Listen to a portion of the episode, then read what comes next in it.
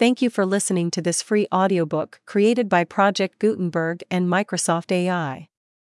To learn more about the project or give feedback on the quality of a recording, please visit aka.ms/audiobook.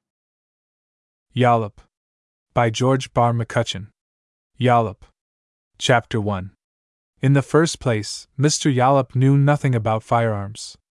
And so, after he had overpowered the burglar and relieved him of a fully loaded 38, he was singularly unimpressed by the following tribute from the bewildered and somewhat exasperated captive. Say, ain't you got any more sense than to tackle a man with a gun, you chuckle headed idiot?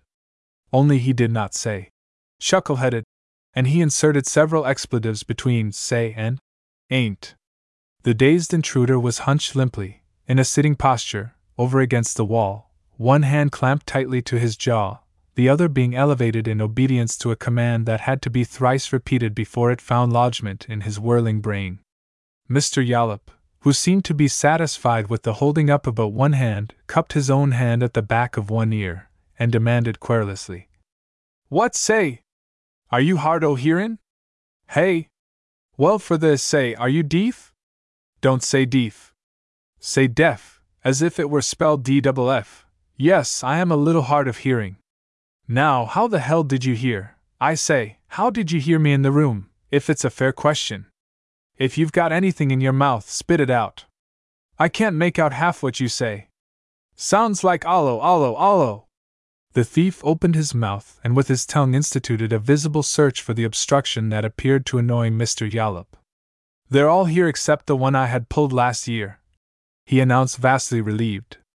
A sharp spasm of pain in his jaw caused him to abruptly take advantage of a recent discovery, and while he was careful to couch his opinions in an undertone, he told Mr. Yollop what he thought of him in terms that would have put the hardiest pirate to blush. Something in Mr. Yollop's eye, however, and the fidgety way in which he was fingering the trigger of the pistol, moved him to interrupt a particularly satisfying paean of blasphemy by breaking off short in the very middle of it to wonder why in God's name he hadn't had sense enough to remember that all deaf people are lip readers. Spit it out, repeated Mr. Yollop, with energy. Don't talk with your mouth full. I can't understand a word you say. This was reassuring but not convincing. There was still the ominous glitter in the speaker's eye to be reckoned with. The man on the floor took the precaution to explain. I hope you didn't hear what I was callin' myself. He spoke loudly and very distinctly. That's better, said Mr. Yollop, his face brightening. I was afraid my hearing had got worse without my knowing it. All you have to do is to enunciate distinctly and speak slowly like that, as if you were isolating the words, so to speak, and I can make out everything you say. What were you calling yourself? Oh, just a lot of names. I'd sooner not repeat 'em if there's any women in the house. Well, bless my soul, that's uncommonly thoughtful of you. My sister and her young daughter are here to spend the holidays with me. They sleep at the back of the apartment. Now, if you will just remain as you are, I dare say you'd better put up the other hand too if you can spare it. I will back up to the table here and get my listening apparatus. Now you won't have to shout so. I don't know much about revolvers, but I assume that all one has to do to make it go off is to press rather firmly on this little contrivance. Yes. But don't! Not so loud! Not so loud! I'm not as deaf as all that. And don't move! I give you fair warning. Watch me closely. If you see me shut my eyes, you will know I'm going to shoot. Remember that, will you? The instant you detect the slightest indication that my eyes are about to close, dodge. By thunder, I. I wonder if you're as much of a blamed fool as you seem to be, or are you just playing horse with me? muttered the victim, as he raised his other hand. I'd give ten years of my life to know. I won't be a second, announced Mr. Yollop, backing gingerly toward the table. With his free hand, he felt for and found the rather elaborate contraption that furnished him with the means to counteract his auricular deficiencies. The hand holding the revolver wobbled a bit. Nevertheless, the little black hole at which the dazed robber stared as if fascinated was amazingly steadfast in its regard for the second or perhaps the third button of his coat. It's a rather complicated arrangement, he went on to explain. but very simple once you get it adjusted to the ear. It took me some time to get used to wearing this steel band over the top of my head. I never have tried to put it on with one hand before. Amazing how awkward one can be with his left hand, isn't it? Now you see how it goes. This little receiver business clamps right down to the ear, so. Then this disc hangs over my chest, and you talk right at it. For a while I made a practice of concealing it under my vest, being somewhat sensitive about having strangers see that I am deaf, but one day my niece, a very bright child, often asked me why I did it.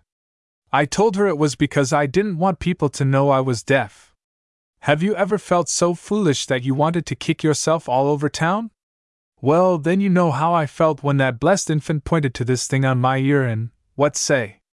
I say, that's the way I've been feeling ever since I came to. Repeated the disgusted burglar. Of course, I realize that it's a physical, you might well say, a scientific impossibility, for one to kick himself all over town, but just the same, I believe you are as nearly in the mood to accomplish it as any man alive today. You bet I could, snapped the thief, with great earnestness.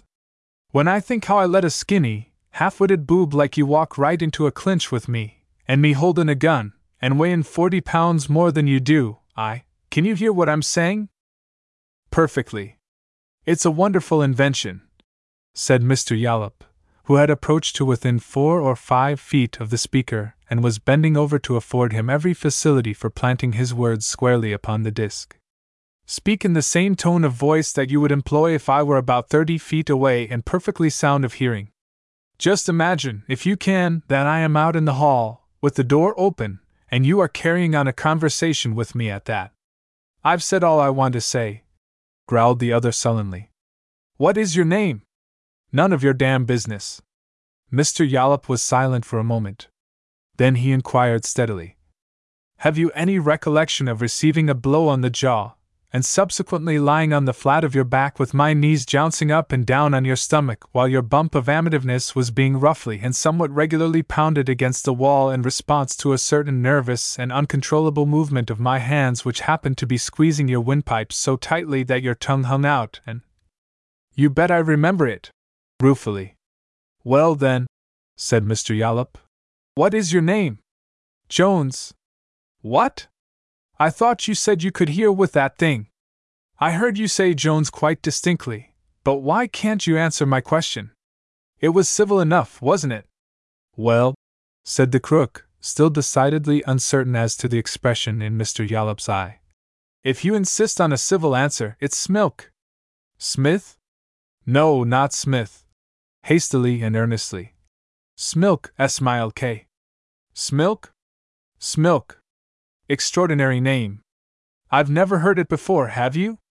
The rascal blinked. Sure. It was my father's name before me, and my. Look me in the eye. I am looking you in the eye. It's Smilk, Cassius Smilk. Sounds convincing, admitted Mr. Yollop.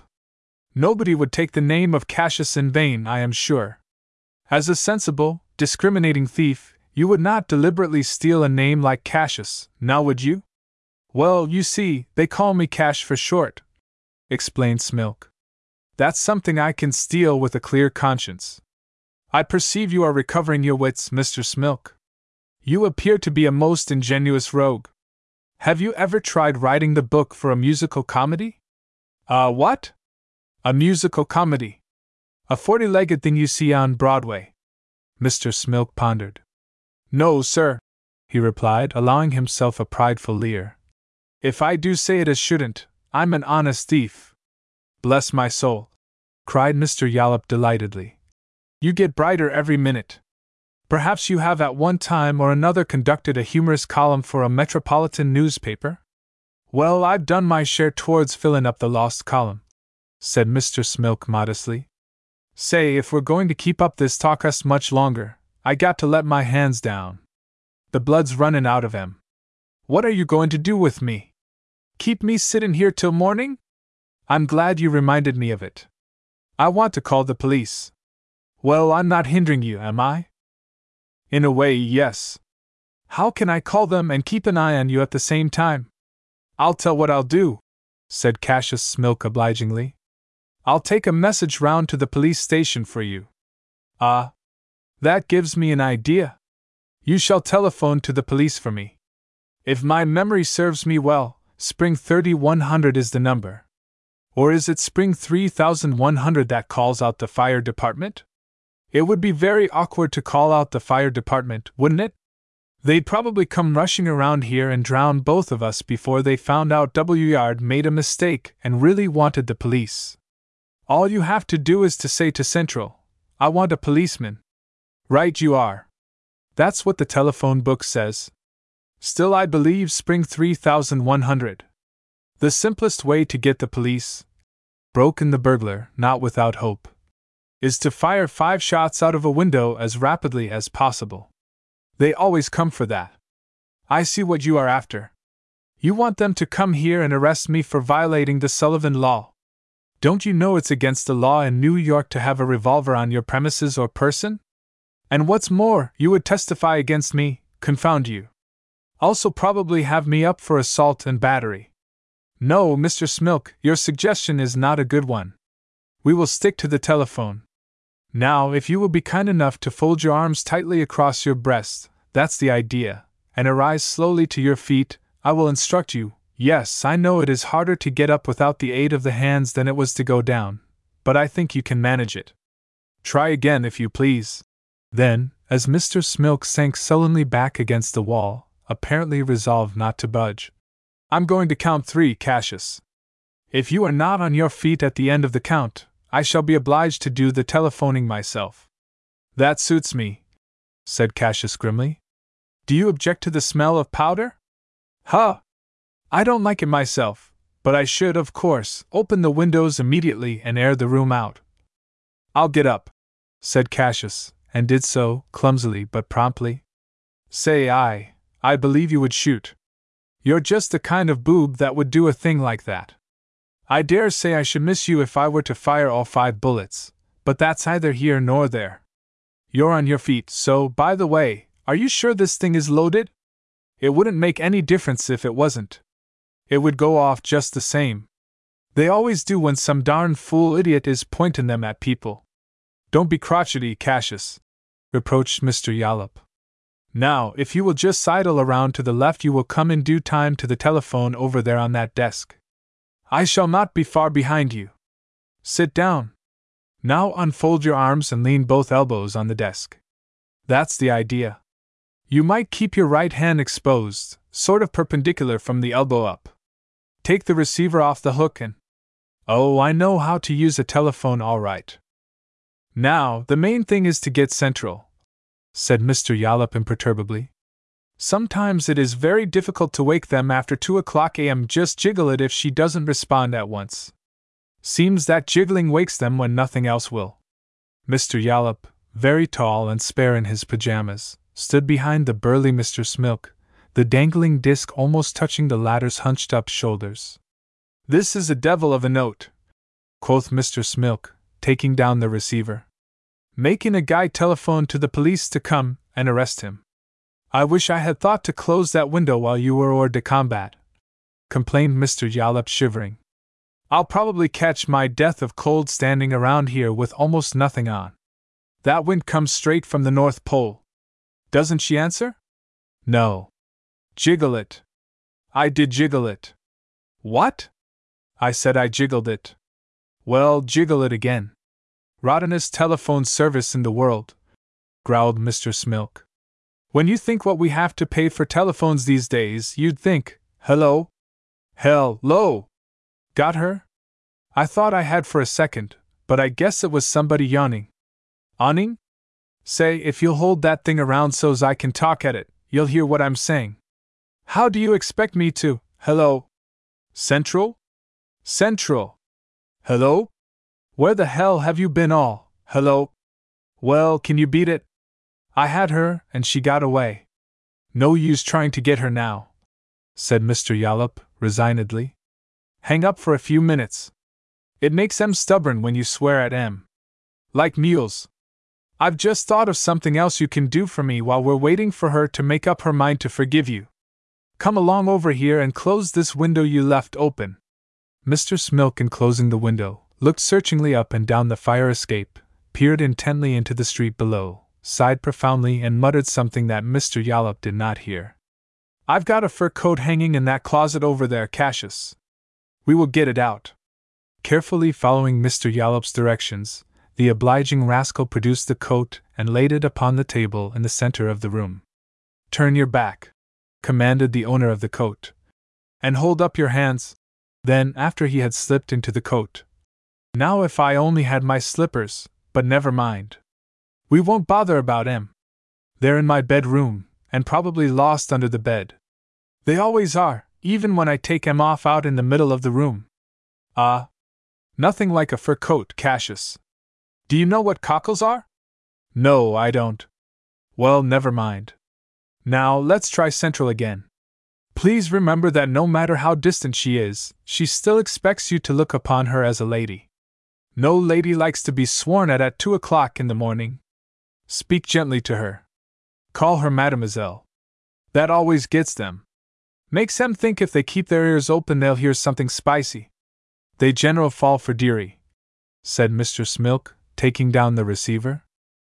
Be good enough to remember that you are calling from my apartment, said Mr. Yollop severely. Jiggle it. Mr. Smilk jiggled it. I guess she's still mad. Jiggle it slowly, tenderly, caressingly. Sort of seductively. Don't be so savage about it. Hello? Central? What number do I have to call to get Spring 3100? I'm not trying to be fresh. Yes, that's what I want. I know the book says to tell you I want to call a policeman, but yes, there's a burglar in my apartment and I want you to. What's that? I don't want to go to bed. Say, now you're getting fresh. You give me police. Tell her I've got you surrounded, whispered Mr. Yollop. Hello? Hello! Central! Jiggle it! Ah, mademoiselle! Pardon my voice at the other end of the wire. Ring off! You've got wrong number. This is police headquarters. Audible sound of distant receiver being slapped upon its hook. Gee whiz! Now we're up against it, mister. We'll be all night gettin' central again. Be patient, Cassius. Start all over again. Ask for the morgue this time. That will make her realize the grave danger you are in. Say, I wish you'd put that gun in your pocket. It makes the goose flesh creep out all over me. I'm not going to try to get away. Give you my word of honor I ain't. You seem to have some sort of idea that I don't want to be arrested. I confess I had some such idea, Cassius. Well, I don't mind it a bit. Fact is, I've been doing my best to get nabbed for the last three months. You have? Sure. The trouble is with the police. They somehow seem to overlook me, no matter how open I am about it. I suppose I've committed 20 burglaries in the past three months, and I'll be cussed if I can make em understand. Take tonight, for instance. I clumb up that fire escape, this is the third floor, ain't it? I clumb up here with a big electric street light shining square on my back. Why, darn the luck, I had to turn my back on it cause the light hurt my eyes, and there were two cops standin' right down below here talkin' about the crime wave bein' all bunk. Both of 'em arguin' that the best proof that there ain't no crime wave is the fact that the jails are only half full. Showin' that the city is gettin' more and more honest all the time. I could hear 'em plain as anything. They were talkin' loud, so as to make everybody in this buildin' rest easy, I guess. I stopped at the second floor and monkeyed with the window, hopin' to attract their attention. Didn't work. So I had to climb up another flight. This window of yours was up about six inches, so there wasn't anything for me to do but to raise it and come in. What I had in mind was to stick my head out after a minute or two and yell thieves, police, and so on. Then, before I knowed what was happenin', you walks in, switches on the light, and comes straight over and biffs me in the jaw. Does that look as if I was trying to avoid arrest? That's a very pretty story, Cassius, and no doubt will make a tremendous hit with the jury. But what were you doing with a loaded revolver in your hand, and why were you so full of vituperation? I mean, what made you swear so when I. You let somebody hit you a wallop on the jaw and bang your head against the wall and dance on your ribs, and you'll cuss worse than I did. But about the revolver? Well, to be honest with you, I probably would have shot you if I hadn't been so low in my mind. I won't deny that. It's a sort of principle with us, you see. No self respecting burglar wants to be captured by the party he's trying to rob. It's so damn mortifying. Besides, if that sort of thing happens to you, the police lose all kinds of respect for you and try to use you as a stool pigeon, if you know what that means. This is most interesting, I must say. I should like to hear more about it, Mr. Smilk. I dare say we can have quite a long and edifying chat while we are waiting for the police to respond to our call for help. In the meantime, you might see if you can get them now. Spring 3 100. As I was saying a while ago, would you mind putting that gun in your pocket? While you've been chinning, Cassius, I have been making a most thrilling and amazing experiment. Do you call this thing under here a trigger? Yes. Don't monkey with it, you, you. I've been pressing it, very gently and cautiously, of course, to see just how near I can come to making it go off without actually. For God's sake! Cut that, hey, Central! Give me police headquarters again. Lively, please. Yes, it's life or death. Come on, mademoiselle, please. That's the way, complimented Mr. Yollop. By gosh, nobody ever wanted the police more than I do at this minute. Gulped Mr. Smilk. He was perspiring freely. Hello? Police headquarters? Hustle someone to, to, over his shoulder to Mr. Yollop, in a whisper, quick! What's the number of this? 418 Sagamore Terrace. Into the transmitter. To 418 Sagamore Terrace, third floor front. Burglar. Hurry up! Telephone. What's your name? Smilk to Yollop. What is my name? Mr. Yollop. Crittenden Yollop.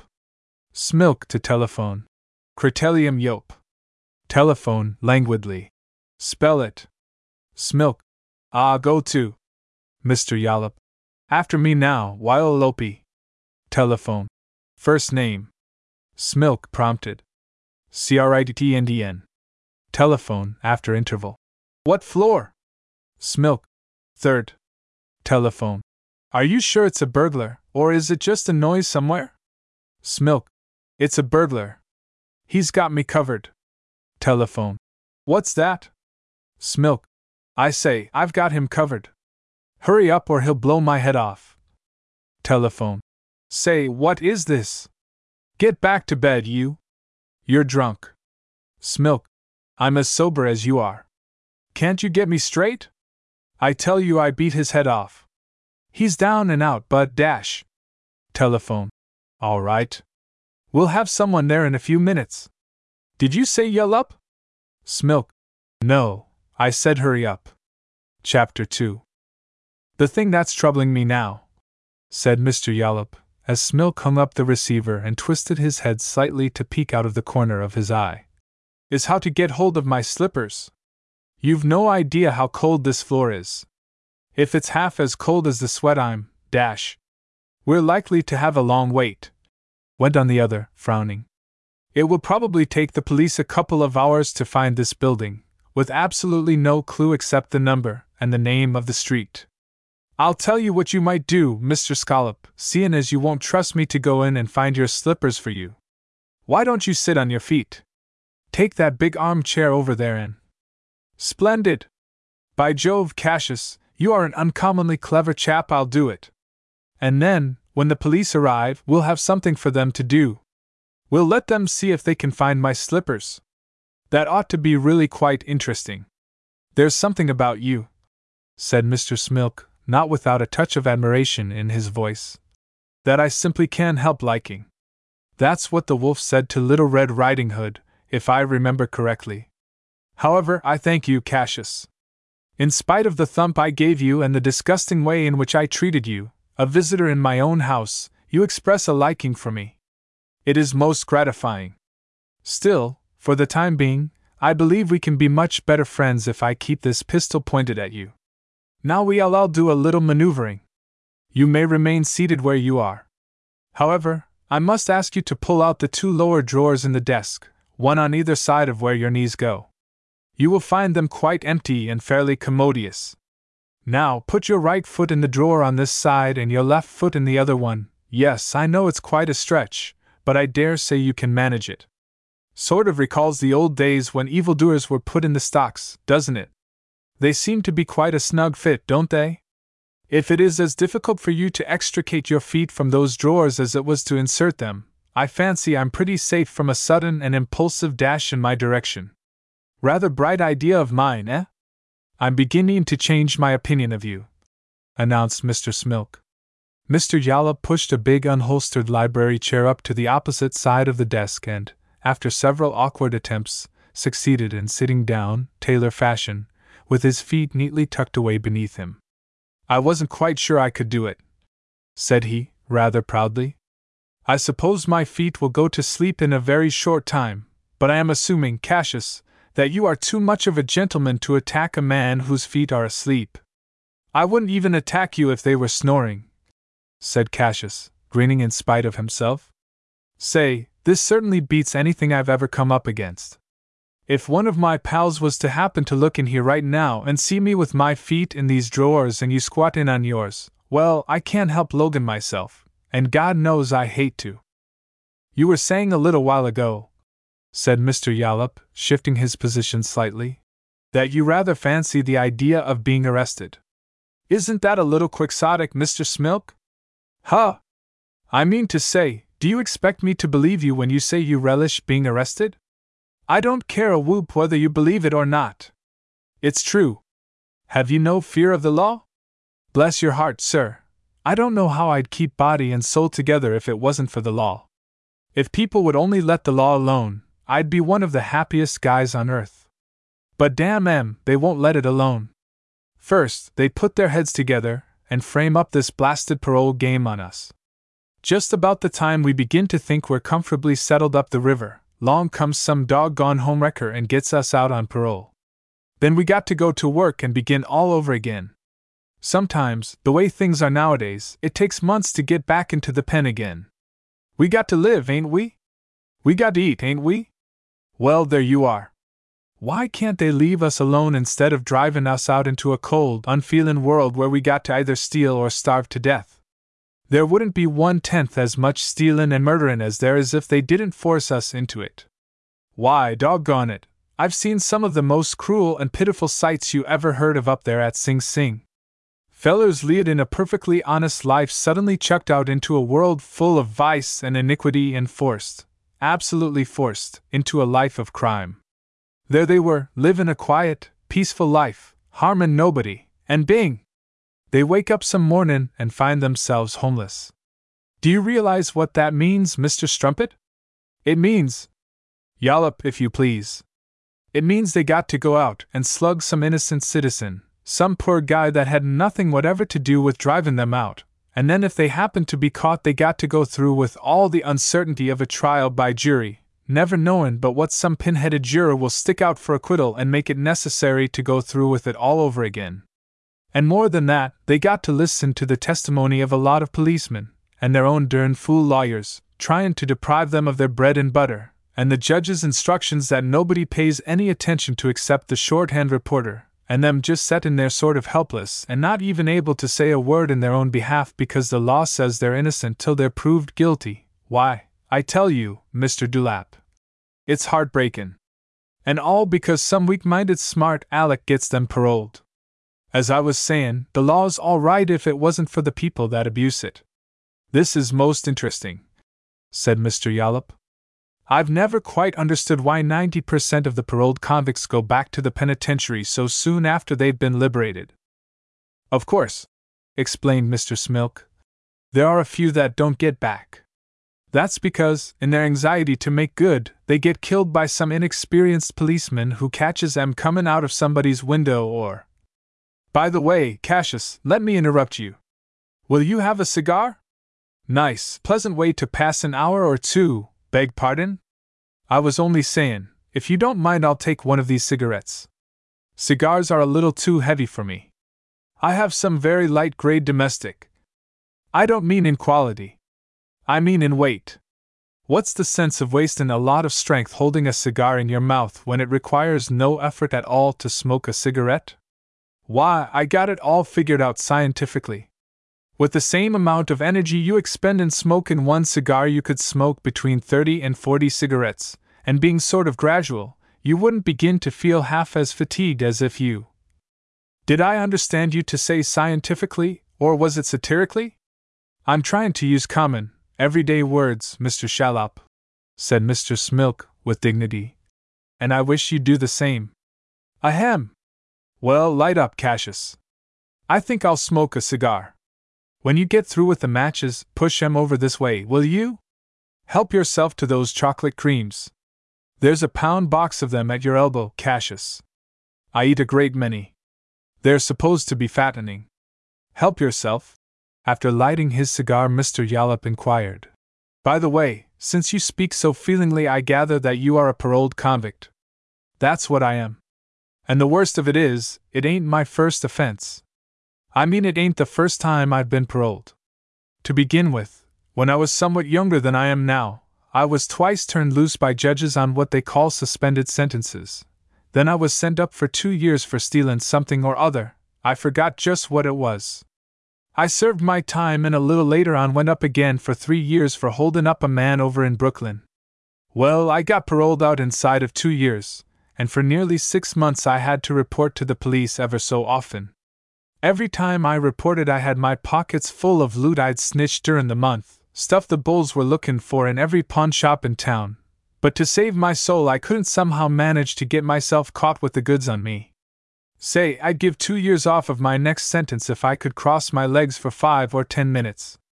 This is getting worse and worse all the you might try putting your left foot in the right hand drawer and your right foot in the other one, suggested Mr. Yollop. Mr. Smilk stared. I've seen a lot of kidders in my time, but you certainly got 'em all skinned to death, said he. Mr. Yollop puffed reflectively for a while, pondering the situation. Well, suppose you remove one foot at a time, Cassius. As soon as it is fairly well rested, put it back again and then take the other one out for a spell, and so on. Half a loaf is better than no loaf at all. Smilk withdrew his left foot from its drawer and sighed gratefully. As I was sayin', he resumed, if we could only put some kind of a curb on these here tender hearted boobs and boobuses, the world would be a much better place to live in. The way it is now, nine tenths of the fellers up in Sing Sing never know when they'll have to pack up and leave, and it's a constant strain on the nerves, I tell you. There seems to be a well organized movement to interfere with the personal liberty of criminals, Mr. Pop Up. These here sentimental reformers take it upon themselves to say whether a feller shall stay in prison or not. First, they come up there and pick out some poor helpless feller and say it's a crime to keep a good looking, intelligent boy like you in prison, so we're going to get you out on parole and make an honest, upright citizen of you. We're going to get you a nice job, and so on and so forth. Well, before he knows it, he's out and has to put up a bluff of workin' for a livin'. Course, he just has to go to stealin' again. It makes him sore when he thinks of the good, honest life he was leadin' up there in the pen, with nothin' to worry about, satisfactory hours, plenty to eat, and practically divorced from his wife without havin' to go through the mill. If my calculations are correct, more than 50% of the crime that's being committed these days is the work of paroled convicts who depended on the law to protect and support them for a given period of time. And does the law protect them? It does not. It allows a lot of pinheads to interfere with it, and what's the answer? A lot of poor devils are forced to go out and risk their lives trying to. Just a moment, please, interrupted Mr. Yollop. You are talking a trifle too fast, Cassius. Moderate your speed a little. Before we go any further, I would like to be set straight on one point. Do you mean to tell me that you actually prefer being in prison? Well, now, that's a difficult question to answer, mused Mr. Smilk. Sometimes I do and sometimes I don't. It's sort of like being married, I suppose. Sometimes you're glad you're married and sometimes you wish to God you wasn't. Course, I've only been married three or four times, and I've been in the pen six times, one place or another, so I guess I'm not what you'd call an unbiased witness. I seem to have a leanin' toward jail, about three to one in favor of jail, you might say, with the odds likely to be increased pretty shortly if all goes well. Do you mind if I change drawers? Eh? Oh, I see. Go ahead. Mr. Smilk put his right foot back into its drawer and withdrew the left. Gets you right across this tendon on the back of your ankle, he said. Now, you take the daily life of the average laboring man. He went on earnestly. What does he get out of it? Nothing but expenses. The only thing that don't cost him something is work. And all the time he's at work, his expenses are going on just the same, pillin' up during his absence from home. Rent, food, fuel, light, doctor, liquor, clothes, shoes, everything pillin' up on him, while he's workin' for absolutely nothing between pay days. The only time he gets anything for his work is on pay day.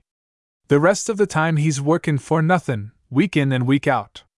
Say he works 44 hours a week. When does he get his pay? While he's workin'? Not much. He has to work overtime anywhere from 15 minutes to half an hour, on his own time, mind you, standin' in line to get his pay envelope.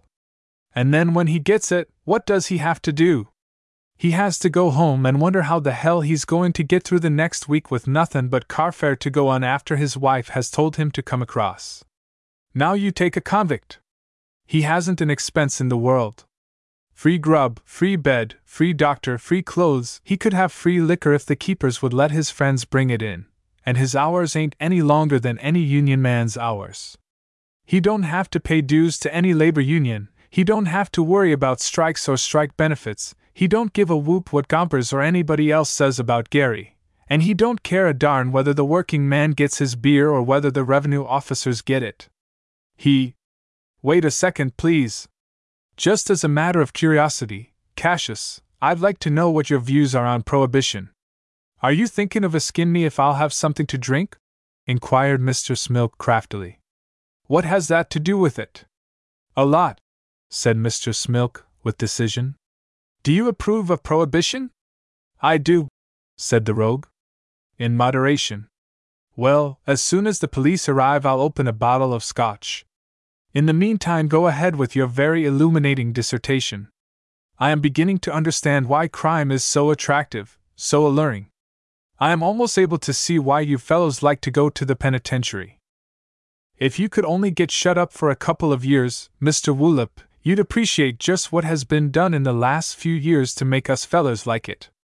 You wouldn't believe how much the reformers have done to induce us to come back as soon as possible. They give us all kinds of entertainment, free of charge. Three times a week we have some sort of a show, generally a band concert, a moving picture show, and a vaudeville show. Then, once a month, they bring up some crackin' good show right out of a Broadway theater to make us forget that it's Sunday and we'll have to go to work the next morning. Scenery and costumes and everything, and and. Here Mr. Smilk showed signs of blubbering, a weakness that suddenly gave way to the most energetic indignation. Why, doggone it, every time I think of what that woman done to me, I could bite a nail in two. If it hadn't been for. Woman? What woman? The woman that got me paroled out. She got I don't know how many people to sign a petition, sayin' I was a fine feller and all that kind o' bunk, and all I needed was a chance to show the world how honest I am, and why, of course, I was honest. How could I help bein' honest up there? What's eatin' the darn fools? The only thing you can steal up there is a nap, and you got to be mighty slick if you want to do that, they watch you so close. But do you know what's going on in this country right now, Mr. Popple? There's a regular organized band of lawbreakers operating from one end of the nation to the other. We're trying to bust it up, but it's a tough job. The best way to reform a reformer is to rob him. The minute he finds out he's been robbed, he turns over a new leaf and begins to bellow like a bull about how rotten the police are. Ninety nine times out of a hundred, he quits his cussed interfering with the law and becomes a decent, law observant citizen. Our scheme is to get busy as soon as we've been turned loose, and while our so called benefactors are still rejoicing over having snatched a brand from the burnin', we up and show 'em the error of their ways. First offenders get off fairly easy. We simply sneak in and take their silver and some loose jewelry. The more hardened they are, the worse we treat 'em.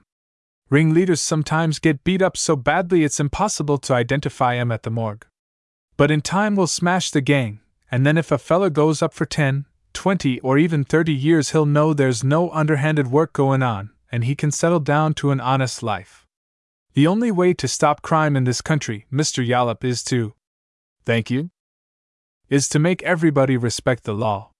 And with conditions so pleasant and so happy in the prison, I want to tell you there's nobody in the country that respects and admires the law more than we do, Especially us fellers that remember what the penitentiaries used to be like a few years ago, when conditions were so tough that most of us managed to earn an honest livin' outside sooner than run the risk of gettin' sent up. He sighed deeply. Then, with a trace of real solicitude in his manner, Are your feet warm yet? Warm as toast. Your discourse, Cassius, has moved me deeply. Perhaps it would comfort you to call up police headquarters again and tell them to hurry along? Wouldn't be a bad idea, said Mr. Smilk. He took down the receiver. Presently. Police headquarters? How about sending over to 418 Sagamore for that burglar I was speaking to you about recently? Sure, he's here yet. The same name I gave you earlier in the evening. Spell it yourself. You got it written down on a pad right there in front of you, haven't you? Say, if you don't get somebody around here pretty quick, I'm going to call up two or three of the newspaper offices and have them send, all right. See that you do. Turning to Mr. Yollop, he said. The police are a pretty decent lot when you get to know 'em, Mr. Yollop. They do their share towards enforcing the law. They do their best to get us the limit. The trouble is, they got to fight tooth and nail against almost everybody that ain't on the police force. Especially jurymen. There ain't a juryman in New York City that wants to believe a policeman on oath. He'd sooner believe a crook, any day. And sometimes the judges are worse than the juries. A pal of mine, being in considerable of a hurry to get back home one very cold winter, figured that if he went up and plead guilty before a judge he'd save a lot of time. Well, sir, the doggone judge looked him over for a minute or two, and suddenly, out of a clear sky, asked him if he had a family, and when he acknowledged, being an honest though ignorant guy, that he had a wife and three children, the judge said if he'd promised to go out and earn a living for them, he'd let him off with a suspended sentence. And before he had a chance to say he'd be damned if he'd make any such fool promise, the bailiff hustled him out the runway and told him to beat it. He had to go out and slug a poor old widow woman and rob her of all the money she'd saved since her husband died. Say, that reminds me. I got a favor I'd like to ask of you, Mr. Yollop. I'm inclined to grant almost any favor you may ask, said Mr. Yollop, sympathetically. I know how miserable you must feel, Cassius, and how hard life is for you. Do you want me to shoot you? No, I don't, exclaimed Mr. Smilk hastily. I want you to take my roll of bills and hide it before the police come. That ain't much to ask, is it? Bless my soul! How extraordinary! There's something over $600 in the roll, went on Cassius confidentially. It ain't that I'm afraid the cops will grab it for themselves, understand. But you see, it's like this. The first thing the judge asks you when you are arraigned is whether you got the means to employ a lawyer. If you ain't, he appoints someone, and it don't cost you a cent now.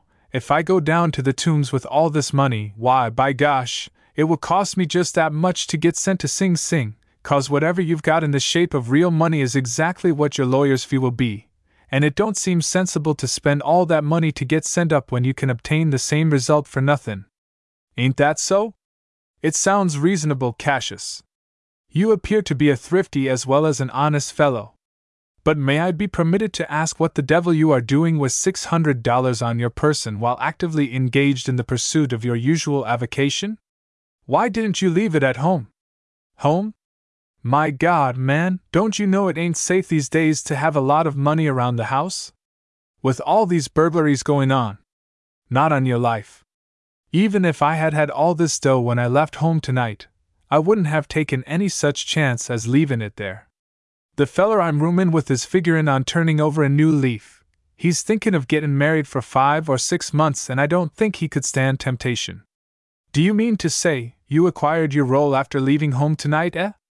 To be perfectly honest with you, Mr. Mop Up, I. Yollop, please. Yollop, I found this money in front of a theater uptown, just after the police nabbed a friend of mine who had frisked some guy of his roll and had to drop it in a hurry. And you want me to keep it for you till you are free again, is that it? Just as soon as the trial is over and I get my sentence, I'll send a pal of mine around to you with a note, and you can turn it over to him. All I'm after is to keep some lawyer from gettin'. What would you say, Cassius, if I were to tell you that I am a lawyer? I'd say you're a darn fool to confess when you don't have to, replied Mr. Smilk succinctly. Mr. Yollop chuckled. Well, I'm not a lawyer. Nevertheless, I must decline to act as a depository for your obviously ill gotten gains. Gee, that's tough, lamented Mr. Smilk. Wouldn't you just let me drop it behind something or other, that bookcase over there, say, and I'll promise to send for it some night when you're out? No use, Cassius, broke in Mr. Yollop firmly. I'm deaf to your entreaties. Permit me to paraphrase a very well known line none so deaf as him who will not hear.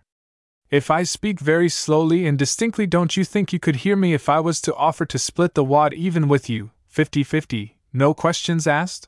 inquired Cassius, rather wistfully. See here, exclaimed Mr. Yollop, irritably. You got me in this position, and I want you to get me out of it. While I've been squatting here listening to you, they've both gone to sleep, and I'm hanged if I can move em. I never would have dreamed of sitting on them if you hadn't put the idea into my head, confound you. Let em hang down for a while, suggested Mr. Smilk. That'll wake em up. Easier said than done, snapped the other. He managed, however, to get his benumbed feet to the floor and presently stood up on them. Mr. Smilk watched him with interest as he hobbled back and forth in front of the desk. They'll be all right in a minute or two. By Jove, I wish my sister could have heard all you've been saying about prisons and paroles and police. I ought to have had sense enough to call her. She's asleep at the other end of the hall. I hate women, growled Mr. Smilk. Ever since that pie faced dame got me chucked out of Sing Sing, say, let me tell you something else she done to me. She gave me an address somewhere up on the east side and told me to come and see her as soon as I got out. Well, I hadn't been out a week when I went up to see her one night, or, more strictly speaking, one morning about two o'clock. What do you think? It was an empty house, with a for rent sign on it. I found out the next day she'd moved a couple of weeks before and had gone to some hotel for the winter because it was impossible to keep any servants while this crime wave is going on. The janitor told me she'd had three full sets of servants stole right out from under her nose by female bandits over on Park Avenue. I don't suppose I'll ever have another chance to get even with her.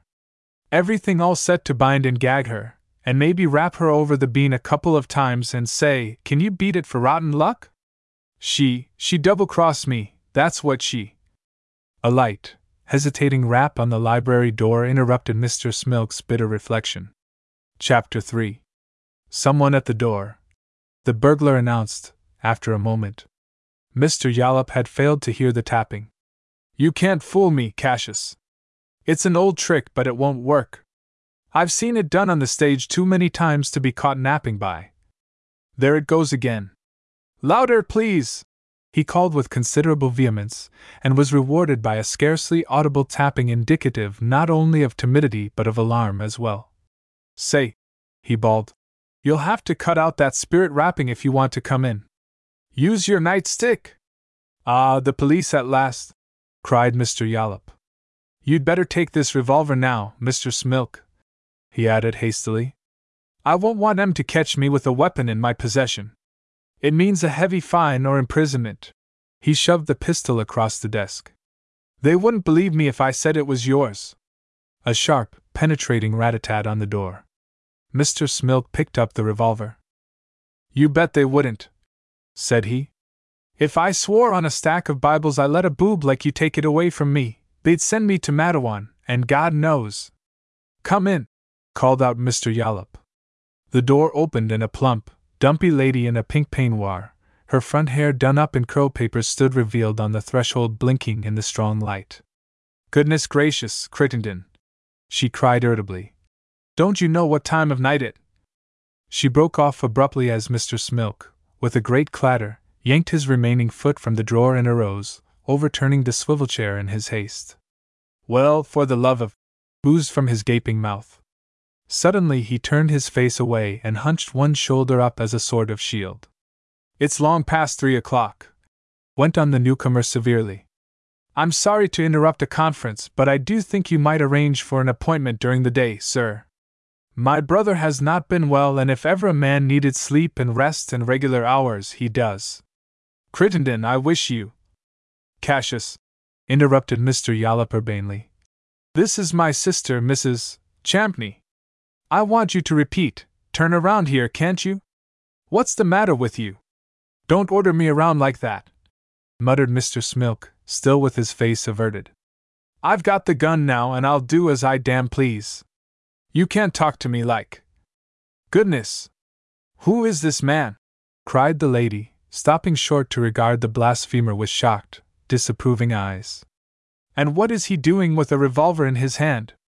Give me that pistol at once, commanded Mr. Yollop. Hand it over.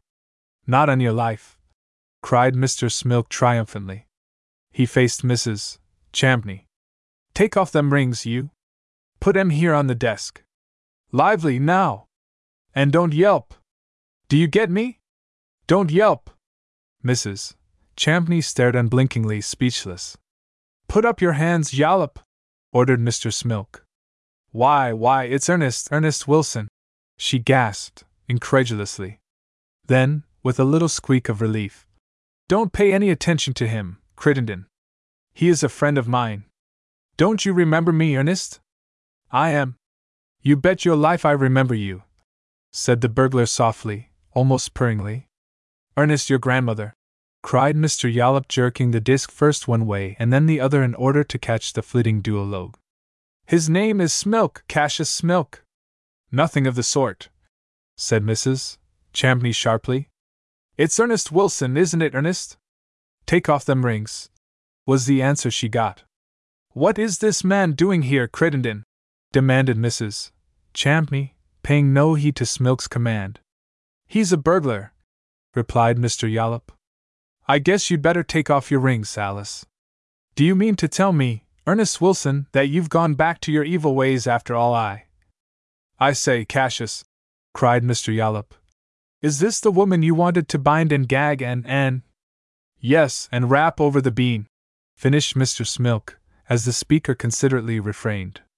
Rap over the what? inquired Mrs. Champney, squinting. The bean, said Mr. Smilk, with emphasis. I can't imagine what has come over you, Ernest. You were such a nice, quiet, model prisoner, one of the most promising I ever had anything to do with. The authorities assured me that you. Do you mean to tell me that you entered this apartment for the purpose of robbing it? Don't answer. I don't want to hear your voice again. You have given me the greatest disappointment of my life. I trusted you, Ernest, I had faith in you, and, and now I find you here in my own brother's apartment, of all places in the world, still pursuing your dash. Well, you went and moved away on me, broke in Smilk wrathfully. That's right, Alice, added Mr. Yollop. You went and moved on him. He told me that just before you came in. You may as well understand right now, Ernest Wilson, that I shall never intercede for you again, said Mrs. Champney sternly. I shall let you rot in prison. I am through with you. You don't deserve. Are you going to take off them rings, or have I got to? Would you rob your benefactress? Demanded the lady. Every time I think of all that you robbed me of, I, I, began Mr. Smilk shakily. Don't blubber, Cassius, said Mr. Yollop consolingly. You see, my dear Alice, Mr. Smilk thinks and maintains that you did him a dirty trick when you had him turned out into a wicked, dishonest world. He was living on the fat of the land up there in Sing Sing, seeing motion pictures and plays and so forth, without a worry in the world, with union hours and union pay, no one depending. What nonsense are you talking? How could he have union pay in a penitentiary, Crittenden? Don't interrupt me, please. However, I will explain that he was just as well off at the end of the week as any union laborer is, and no street car fare to pay besides. Free food, fuel, lodging, divorce, music. I forgot to mention baseball, interrupted Mr. Smilk. And once in a while an electrocution to break the monotony, to say nothing of a jailbreak every now and then. Say, you'll have to get a move on, Mrs. Champney. God, will I ever forget that name, cause we're expectin' the police here before long. I've changed my mind about having you hold your hands up, Mr. Yollop. You made me telephone for the police to come around and arrest me. Now I'm going to make you bind and gag this lady. I can't very well do it myself and keep you covered at the same time, and while I ought to give you a woolop on the jaw, same as you done to me, I ain't going to do it. You can scream if you want to, ma'am, yell bloody murder, and police, and everything. It's all the same to me. Go ahead and. It is not my intention to do anything of the kind, announced the lady haughtily. But I want to tell you one thing, Crittenden Yollop. If you attempt to gag and bind me, I'll bite and scratch, even if you are my own brother. Mr. Yollop pondered. I think, Cassius, if you don't mind, I'd rather you'd hit me a good sound wallop on the jaw. I'll tell you what I'll do, modified Mr. Smilk. I'll lock you in that closet over there, Mr. Yollop, so's you won't have to watch me rap her over the bean. After I've gone through the apartment, I'll. Would you strike a woman, Ernest Wilson? cried Mrs. Champney. See here, Smilk, said Mr. Yollop. I cannot allow you to strike my sister. If you so much as lay a finger on her, I'll thrash you within an inch of your life. Oh, you will, will you? sneered Mr. Smilk. If you want to go ahead and rob this apartment in a decent, orderly way, all well and good. My sister and I will personally conduct you through. We will do nothing of the kind, blazed Mrs. Champney. I'd like to see you try to thrash me within an inch. And what's more, went on the lady, I will see that you go up for twenty years, Ernest Wilson, you degraded, ungrateful wretch. Smilk's face brightened. He even allowed himself a foxy grin. Now you're beginning to talk sense, said he. Sit down, Ernest, and let me talk quietly to you, said Mrs. Champney. I'm sure you don't quite realize what you are doing. You need moral support. You are not naturally a bad man. You. Are you going to take them rings off peaceably? muttered Smilk, a hunted look leaping into his eyes. I am not, said she. Speak a little louder, both of you, complained Mr. Yollop. This contraption of mine doesn't seem to catch what you are saying. Jiggle it, said Smilk brightly. How long ago did you telephone for the police, Crittenden? How long ago was it, Cassius? Only about an hour. We got plenty of time to finish up before they get here. Do you think it will go harder with you, Cassius, if they find Mrs. Champney bound and gagged and everything scattered about the floor, and the jewelry in your possession? It might help, said Cassius. The trouble is, you never can tell what a damn fool jury will do, especially to a guy with a record like mine. You had a splendid record up at Sing Sing, announced the lady. That's why I had so little trouble. You don't get me, said Cassius lugubriously. My record is a bad one. I've been paroled twice. That's bound to influence most any jury against me. Wouldn't surprise me a bit if they recommended clemency, as the sayin' is, and after all that's been done to keep me out of the pen, the judge is likely to up and give me the minimum sentence. No, he went on. I guess I'll have to rap somebody over the bean. I'd sooner it as you, ma'am, on account of the way you forced me into a life of crime when I was leadin' an honest, happy, carefree. Why, the man's insane, Crittenden, positively insane. He doesn't know what he's. For God's sake, don't start anything like that, barked Cassius. That would be the limit. You don't understand, Alice, said Mr. Yollop kindly. The poor fellow merely wants to have the law enforced. He says it's a crime the way the law is being violated these days. Or words to that effect, eh, Cassius? Yes, sir. There are more honest, law abiding men up in Sing Sing right at this minute than there are in the whole city of New York. Or words to that effect, as you say, Mr. Yollop. The surest and quickest way to make an honest man of a crook is to send him to the pen.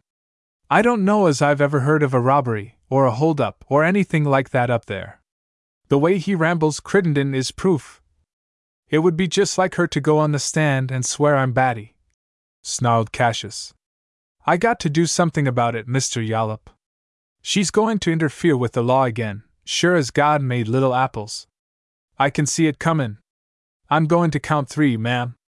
If you don't let Mr. Yollop start to tying you up with that muffler of his engine over there in the closet by the time I've said three, I'm going to shoot him.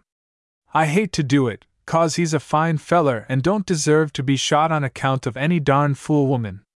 I suppose you know the law provides a very unpleasant penalty for murder, said Mrs. Champney, but her voice quavered disloyally.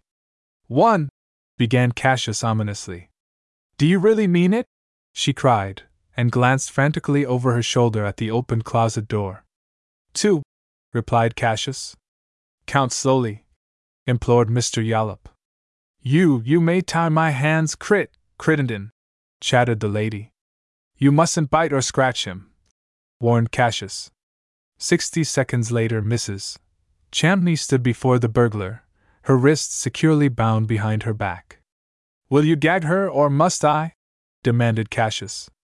I will give you my word of honor not to scream, faltered the crumpling lady. It ain't the screamin' I object to, said Smilk. It's the talkin'. You've done too much talkin' already, ma'am. If you hadn't talked so much, I wouldn't be here tonight. Have you a hanky, Cassius? inquired Mr. Yollop.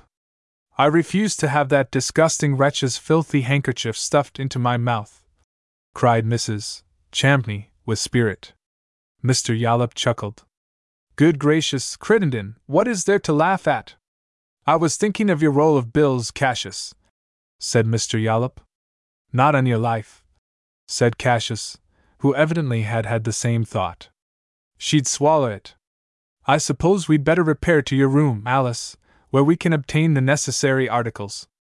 Mr. Smilk will naturally want to ransack your room anyhow, so we'll all be saving quite a bit of time. And the police are likely to be here any minute now. You forgot to take your rings off, ma'am, reminded Mr. Smilk. That's got to be attended to, first of all. Take 'em off, Mr. Yollop, and put 'em here on the desk. A moment later, he dropped the three costly rings into his coat pocket. Now, said he, lead the way. I'll be right behind you with the gun. No monkey business, now, remember that. It was not long before Mrs. Champney, properly gagged, found herself lashed to a rocking chair in the charming little bedchamber, occupying, so to speak, a select position from which to observe the hasty but skilful operations of her recalcitrant beneficiary. She watched him empty her innovation trunk, the drawers in her bureau, and the closet in which her choicest gowns were hanging. He did it very thoroughly. The floor was strewn with lingerie, hats, shoes, slippers, gloves, stockings, furs, frocks, over which he trod with professional disdain. He broke open her smart little jewel case and took therefrom a glittering assortment of rings, bracelets, and earrings, a horseshoe pin, a gorgeous crescent, and a string of pearls, a platinum and diamond wrist watch, an acorn watch, a diamond collar, several bars of diamonds, rubies, and emeralds, and odds and ends of feminine vanity, all without so much as pausing to classify them beyond the mere word, junk. All of this dazzling fortune he stuffed carelessly into his pocket. During the proceedings, Mr. Yollop stood obediently over against the wall, his hands aloft, his back towards the rummaging Cassius. What's in that room over there? demanded the burglar, pointing to a closed door. For obvious reasons, there was no response. He scowled for a second or two and then, striding over to Mr. Yollop, seized him by the shoulder, and turned him about face. Then he repeated the question. That's the room where my niece sleeps. A little ten year old child, Cassius. You will oblige me by not disturbing. Is her hair bobbed? broke in Mr. Smilk. Certainly not. She wears it long. Beautiful golden tresses, Smilk. Particularly beautiful when she's asleep, spreading out all over the pillow like a silken, an audible, muffled groan came from the occupant of the rocking chair, heard only by Mr. Smilk. His gaze went first to the purpling face of Mrs. Champney, then to the door, then back to the lady again. For your sake, Mr. Yollop, I won't clip it, he announced. I know I'd ought to, but well, I guess it's about time we went back to the library again. The cops will be along in a couple of minutes now, according to my calculations. I can tell almost to a minute how long it takes them to get around to where a burglary has been committed. If you'll tell me where you think your slippers are, we'll stop and get 'em on the way. Leaving Mrs.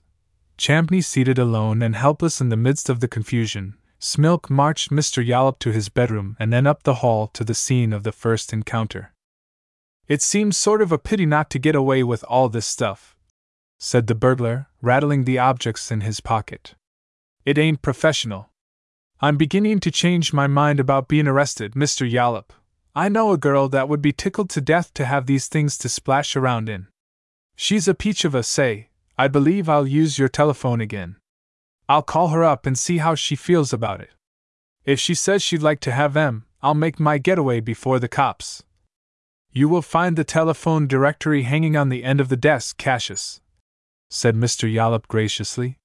He was seated in the big armchair again, wriggling his toes delightedly in the cozy, fleece lined bedroom slippers. But are you not afraid she will be annoyed if you get her out of bed this time o' night? It's after three. I know the number. Yes, she'll be sore at first, but hello, Central? He lowered his voice almost to a whisper, so that Mr. Yollop could not hear. Give me Plaza 00100. Right. Turning to Mr. Yollop, he announced as he sank back into the chair comfortably. It's an apartment. We'll probably have quite a long wait. I've found it takes some little time to wake the head of the house and get him to the phone. And say, he's the darndest grouch I've ever tackled. Gets sore as a crab. But we've got him where we want him. He knows darned well if he kicks up a row, she'll quit, and his wife couldn't get anybody in her place for love or money these days. I was sayin' only the other night, again lowering his voice. Is this Plaza 00100? I want to speak to Yilda, please. Raising his voice considerably. Here, now, cut that out. Well, it is important. Course, I know what time o' night it is. Yes, it's a damned outrage and all that, but what? All right, I'll hold the wire. Tell her to hustle, will you? I wish I had shot you, Smilk, when I had the chance, said Mr. Yollop sadly. This is abominable, atrocious. Getting a man out of bed at half past three. It's unspeakable, Smilk. She's a light sleeper, mused Mr. Smilk aloud, dreamily. What say? Don't bother me. I'm thinking. Mr. Yollop waited a moment. What are you thinking about, Cassius? Cassius started. Eh? I was thinking about the last time I had breakfast at Mr. Johnson's apartment. It was that terrible cold morning the first of last week. By gosh, how that girl can cook! Six fried eggs and yes? Hello? Plaza 00100. Yoga's not in yet. Smilk sharply. What's that? Plaza 00100. She's out. Smilk sharply. Out? Come off. You can't put that sort of stuff over me. Plaza 00100. I tell you she's not in. That's all. And say, don't call up this apartment again at. Smilk. Say, it's nearly four o'clock. She must be in. Plaza 00100. She's not in, I tell you. She went out last evening with her young man. One of the other maids stuck her head out of her door and told me. Smilk, with fallen jaw. What, what time do you expect her in? Plaza 00100. I don't know, and I don't give a damn so long as she's here in time to get break. Smilk furiously. Hey, you go back there and bust into her room. Hear what I say? Better take a club or a gun or something. Plaza 00100. Go to thunder! Smilk, flinching as he jerked the receiver away from his ear. Lord! I bet he put that telephone out of whack. He sagged a little as he slowly hung up the receiver. For a moment he stared desolately at Mr. Yollop, and then recovering himself gradually rushed with ever increasing velocity into the most violent hurricane of profanity that ever was centered upon the frailty of woman. Running out of expletives, he at last subsided into an ominous calm. For two cents, groaned he. I'd blow my head off. He gazed hungrily at the revolver. I never dreamed there were so many cuss words in the world, gasped Mr. Yollop, blinking. There ain't half enough, announced Mr. Smilk in a faraway voice. Put that pistol down, roared Mr. Yollop. What are you going to do? Shoot yourself? It would save an awful lot of trouble, said Mr. Smilk. The deuce it would. My servants would be a week cleaning up after you, and you'd probably ruin this meshed rug. Besides, confound you, the police would think that I shot you. Give me that pistol! Give it to me, I say. You can come in here and rob to your heart's content, but I'm damned if I'll allow you to commit suicide here. That's a little too thick, Smilk. Why the dickens should you worry about that infernal jade? Aren't you going to the penitentiary for fifteen or twenty years? Aren't you, Dash? You're right, you're right, broke in Cassius, drawing a deep breath. I guess I had a kind of a brainstorm. It was the jewels that done it. Funny how a feller gets the feelin' that he just has to give diamonds and pearls to his girl. It came over me all of a sudden. The only things I ever gave that girl was a moleskin coat, a sable collar and muff, and a gold mesh bag with $78 and a lace handkerchief in it.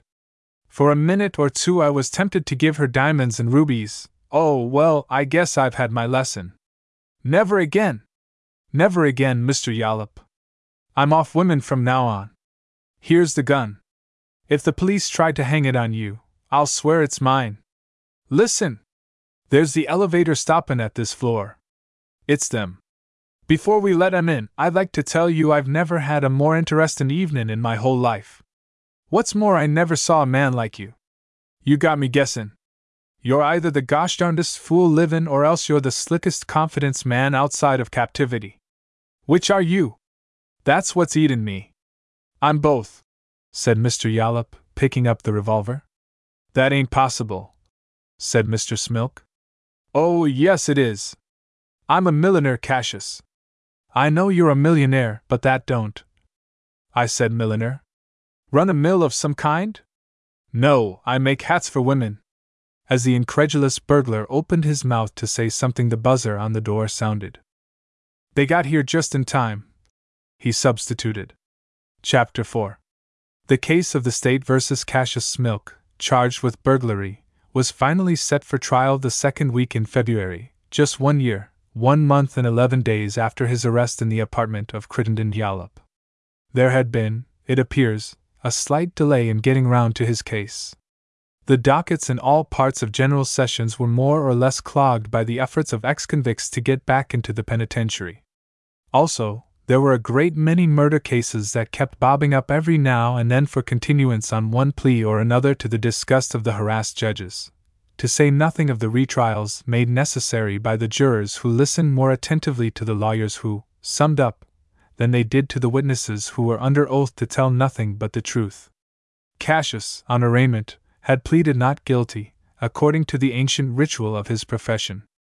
Notwithstanding his evident and expressed desire to return to a haven of peace and luxury, he was far too conscientious a criminal to violate the soundest, it may well be said, the elemental, law of his craft, by pleading guilty to anything. It was a matter of principle with him. Circumstances had nothing to do with it. The instant he found himself in court, he reverted to type, somewhat gleefully setting about to make as much trouble as possible. He adhered to the principle that no criminal is adequately punished unless the people are made to pay for the privilege of suppressing him. The only way to make the people respect the law, he contended, is to let them understand that it costs money to enforce it. Besides, crime has a certain, clearly established dignity that must be reckoned with. The world thinks a great deal less of you if, after you have violated the law, you also refuse to fight it. Take the judge, for instance. I quote Smilk What sort of an opinion does he have of you if you slide up to the little gate, with your tail between your legs and plead guilty? Why, he hardly notices you. He has to put on his spectacles in order to see you at all, and he doesn't even have to look in the statute book to refresh his memory as to the minimum penalty for larceny or whatever it is. And the way the assistant district attorney looks at you. And the bailiffs, too. But put up a fight and see what happens. The whole blamed work sits up and takes notice. The judge looks over his spectacles and says to himself, By gosh, he's a tough looking bird, that guy is, the district attorney goes around telling everybody in a whisper that you're a desperate character. The clerk of the court, the stenographer, and all the bailiffs sort of wake up and act busy.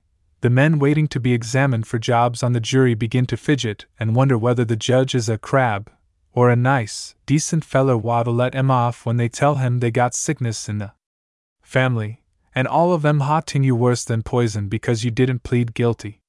He was remanded for trial within two weeks after his arrest. The court, finding him penniless, announced he would appoint counsel to defend him.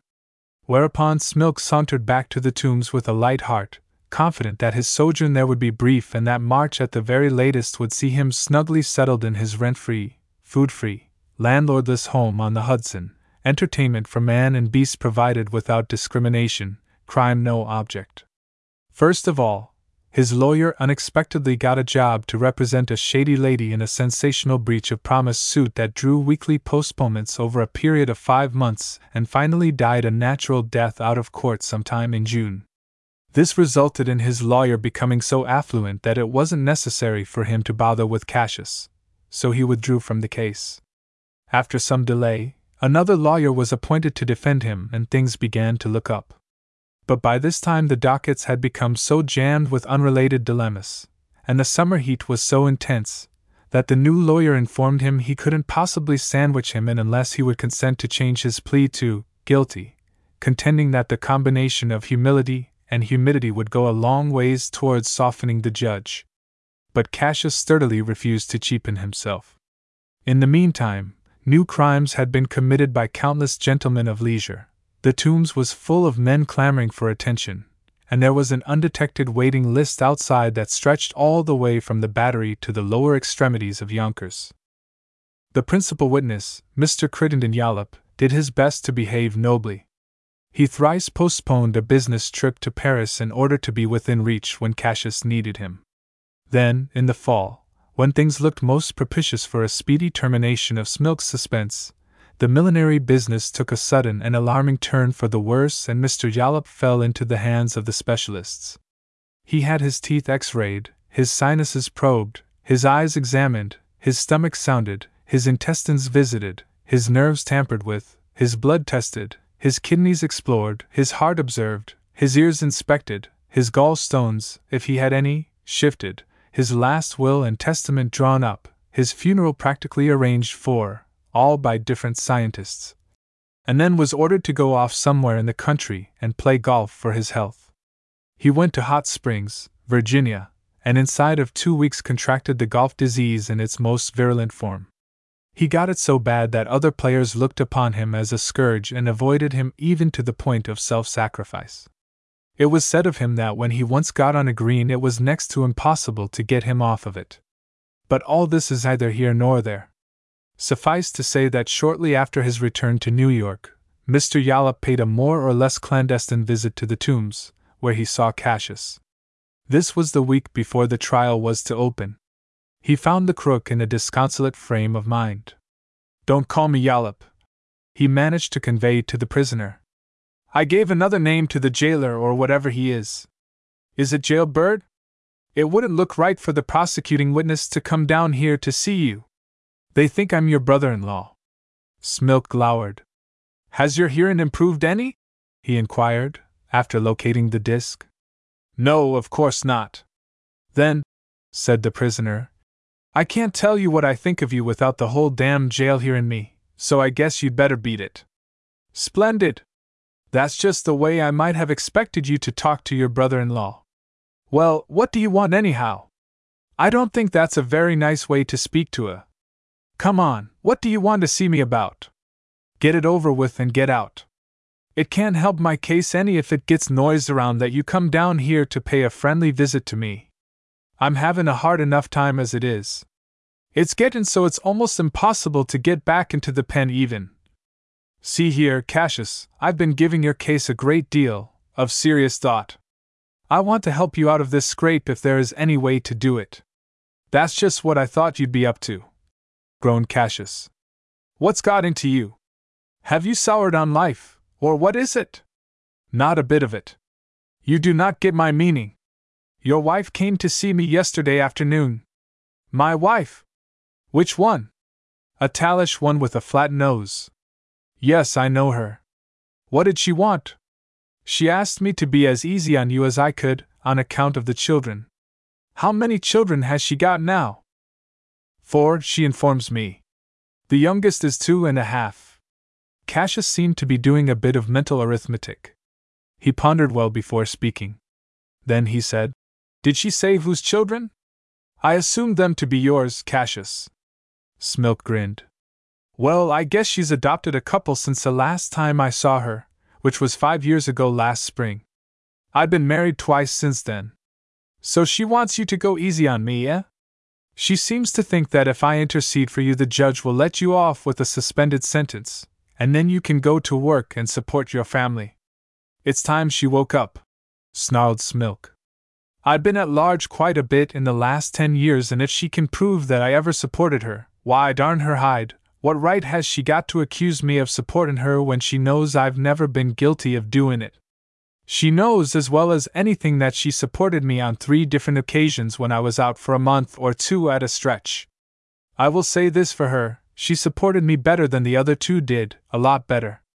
And it's her own fault her nose is flat. If she'd stood still that time, but I'm not going to discuss family affairs with you, Mr. Yell. S.H. Easy. It's all right. He ain't listening. Dot. What is your brother in law's name? In a whisper. I never had but one name for him, and it's something I wouldn't call you for anything in the world, said Smilk. Let's make it Bill. You ain't going to do what she asks, are you? You ain't going to do a dirty trick like that, are you, Bill? I thought I would come down and talk the matter over with you, Cash. I'm in quite a dilemma. She says if I don't help you out of this scrape, she and all your children will haunt me to my dying day. It sounds rather terrible, doesn't it? I can't think of anything worse, acknowledged Cassius, solemnly. She asked me what I thought your sentence would be, and I told her I doubted very much whether you'd get more than a year or so, in view of all the extenuating circumstances, that is to say, your self restraint and all that when you had not only the jewels but the revolver as well. That seemed to cheer her up a bit. You made a ten strike that time, Bill, said Smilk, his face brightening. I didn't give you credit for being so clever. If she thinks I'll be out in a year or two, maybe she'll be satisfied to keep her nose out of my affairs. If you had told her I was dead sure to go up for twenty years or so, she'd come and camp over there in the criminal courts building and just raise particular hell with everything. Mr. Yollop turned his face away. I'm sorry to bring bad news to you, Cash, but she's made up her mind to attend your trial next Monday. She's going to bring the children in. He was interrupted by the string of horrific oaths that issued, pianissimo, through the twisted lips of the prisoner. After a time, Cassius interrupted himself to murmur weakly, If she does that, I'm lost. We got to head her off somehow, Mr. Er Bill. I don't see how it can be managed. She has a perfect right to attend the pro. Wait a minute, Bill, broke in the other eagerly. I got an idea. If you give her that roll of mine, maybe she'll stay away. What roll are you talking about? My roll of bills, you remember, don't you? My good man, I haven't got your roll of bills. And besides, I couldn't put myself in the position of, of, er, what is it you call it, tinkering with witnesses to defeat the ends of justice. But she ain't a witness, Bill. You couldn't possibly get in wrong. What's more, it's my money, and I got a right to give it to my wife, ain't I? Ain't I got a right to give money to my own wife, or to one of my wives, strictly speakin', and to my own children? Ain't I? That isn't the point. I refuse to be a party to any such game. We need not discuss it any farther. As I said before, I haven't your roll of bills, and if I had it, I Oh, yes, you have. You got it right up there in your apartment. I stuck it away behind a. Stop! Not another word, Cassius. I don't want to know where it is. If you persist in telling me, I'll. I'll ask the judge to let you off with the lightest sentence he can. Oh, Lord, you wouldn't do that, would you? Yes, I would. What do you mean by secreting stolen property in my apartments? I didn't steal it. I found it, I tell you. Bosh! Hope I may die if I didn't. Well, it may stay there till it rots, so far as I am concerned. No danger of that, said Smilk composedly. A friend of mine is coming around some night soon to get it. What else did she say? Eh? What else did my wife say? Oh. Well, among other things, she wondered if it would be possible to get an injunction against the court to prevent him from depriving her of her only means of support. She says everybody is getting injunctions these days, and. Bosh! said Smilk, but not with conviction. An anxious, inquiring gleam lurked in his eyes. Mr. Yollop continued. I told her it was ridiculous, and it is. Then she said she was going to see your lawyer and asked him to put her on the witness stand to testify that you are a good, loyal, hard-working husband and that your children ought to have a father's hand over them, and a lot more like that. She tried that once before and the court wouldn't let her testify, said Smilk. But anyhow, I'll tell my lawyer to kick her out of the office if she comes around there offering to commit perjury. I rather fancy she has considered that angle, Cassius. She says if she isn't allowed to testify, she's going to attempt suicide right there in the courtroom. By gum, she's a mean woman, groaned Smilk. I'm obliged to agree with you, said Mr. Yollop, compressing his lips as a faraway look came into his eyes. If I live to be a thousand years old, I'll never forget the way she talked to me when I finally succeeded in telling her I was busy and she would have to excuse me. It was something appalling. Course, I suppose I got myself to blame, lamented Cassius ruefully. I don't know how many times I come near to doing it and didn't because I was so darn chicken hearted. I have decided, Cash, that you ought to go up for life, or for thirty years, at least. So when I go on the stand, I intend to do everything in my power to secure the maximum for you. At first, I was reluctant to aid you in your efforts to lead a life of ease and enjoyment, but recent events have convinced me that you are entitled to all that the law can give you. It won't do much good if she's to sit there in the courtroom, sniveling and looking heartbroken, with a pack of half starved kids hanging on to her. Like as not, she won't give 'em anything to eat for two or three days so's they'll look the part. I remember two of them kids fairly well. The Lord knows I used to take all kinds of risks to provide clothes and all sorts of luxuries for them, and for her too. I used to give them bicycles and skates and gold watches, yes, sir, we had Christmas regularly once a month. And she never was without fur neck pieces and muffs and silk stockings and everything. The trouble with that woman is, she can't stand poverty. She just keeps on hoping for the day to come when she can wear all sorts of finery and jewels again, even if I do have to go to the penitentiary for it. All this comes of being too good a provider, Bill. You spoil em. Mr. Yollop was thinking, so Cassius, after waiting a moment, scratched his head and ventured. That guy's beginning to fidget, Bill. I guess your time's about up. What are you thinking about? I was thinking about your other wives. How many did you say you have? Three, all told. The other two don't bother me much. Haven't you ever been divorced from any of them? Not especially. Why? Where do the other two live, and what are their names? Elsie Morton and Jenny Finch. I mean, those are their married names. I use a different alias every time I get married, you see. Course, my first wife, the one you met, her name is Smilk. I married her when I was young and not very smart. Elsie lives in Brooklyn and Jenny keeps a delicatessen up on the west side. Do they know where you are? I don't think so. I forgot to tell them I was out on parole last year. And they have never been divorced from you? No, they couldn't prove anything on me as long as I was locked up in the penitentiary. Does either one of them know about the other two? I should say not. What do you think I am? Don't lose your temper, Cassius. I am trying to think of some way to help you, and I believe I see a ray of hope.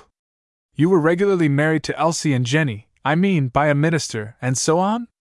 Sure. They both got their marriage certificates. I always believe in doing things in the proper legal way. It's only fair and right. They. Never mind. Give me their addresses. Chapter 5 There were quite a number of people in the courtroom when the case of the State versus Smilk was called. It was a bitterly cold day outside, and considerable of an overflow from the corridors had seeped into the various courtrooms. But little delay was experienced in obtaining a jury. The regular panel was stuck, with a few exceptions. Only one member was able to declare that he had formed an opinion, and he did not form it until after he had had a good look at the prisoner, although he did not say so. Two were challenged by counsel, and one got off because he admitted that he was acquainted with a man who used to be connected with the district attorney's office. He couldn't think of his name. Smilk's attorney succeeded in executing a very clever piece of strategy at the outset. No sooner had the jury been sworn than he ordered the bailiffs to crowd three or four more chairs alongside his table, and then blandly invited a considerable portion of the audience to take their seats inside the railing. The persons indicated included a tall, shabbily dressed woman and seven ragged, pinched children, ranging in years from twelve down to three. Immediately the prosecution fell into the trap. Two agitated assistant district attorneys jumped to their feet and barked out an objection to the presence of the accused wife and family on the inside of the fence, and the court promptly sustained them. He also said some very sharp and caustic things to Smilk's lawyer. Mrs. Smilk and her bewildered seven patiently resumed their seats in the front row of spectators, but not until after a four year old girl, surreptitiously pinched, had caused a mild sensation by piping. I want my daddy! I want my daddy! Smilk cringed, and it was quite apparent to close observers that he was having great difficulty in suppressing his emotions.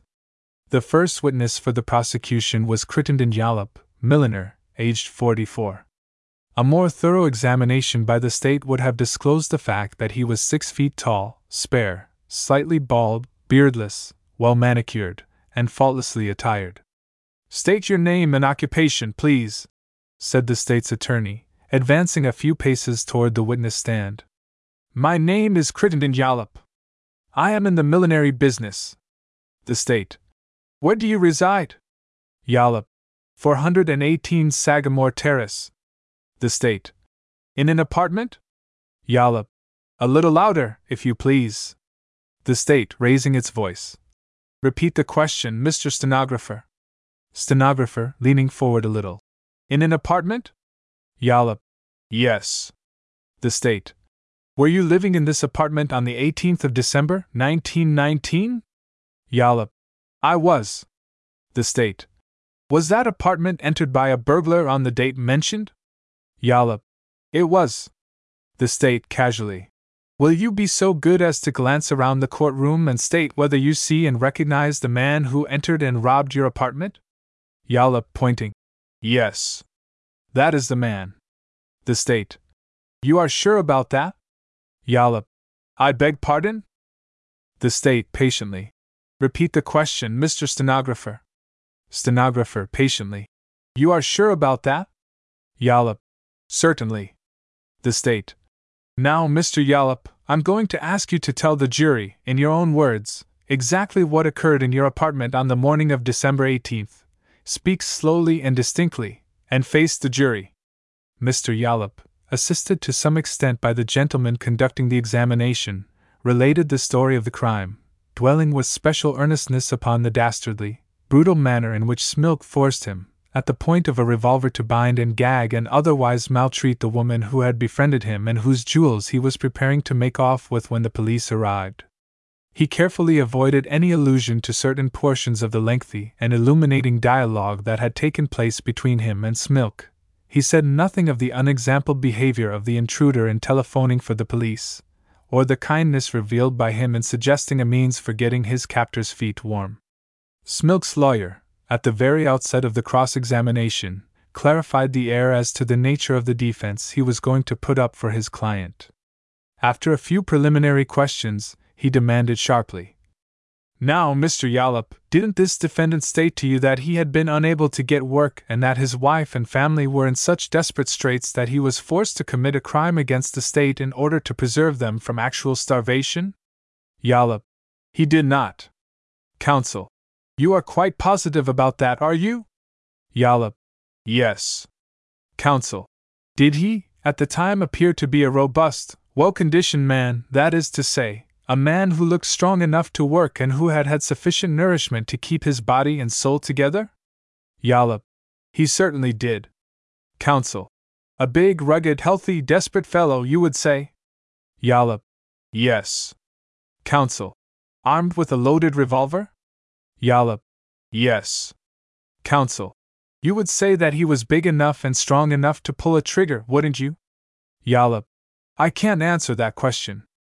I don't know how much strength it requires to pull a trigger. Counsel. Ahem. At any rate, he looked as though he was strong enough to pull a trigger? Yollop. I dare say he could have pulled it. Counsel.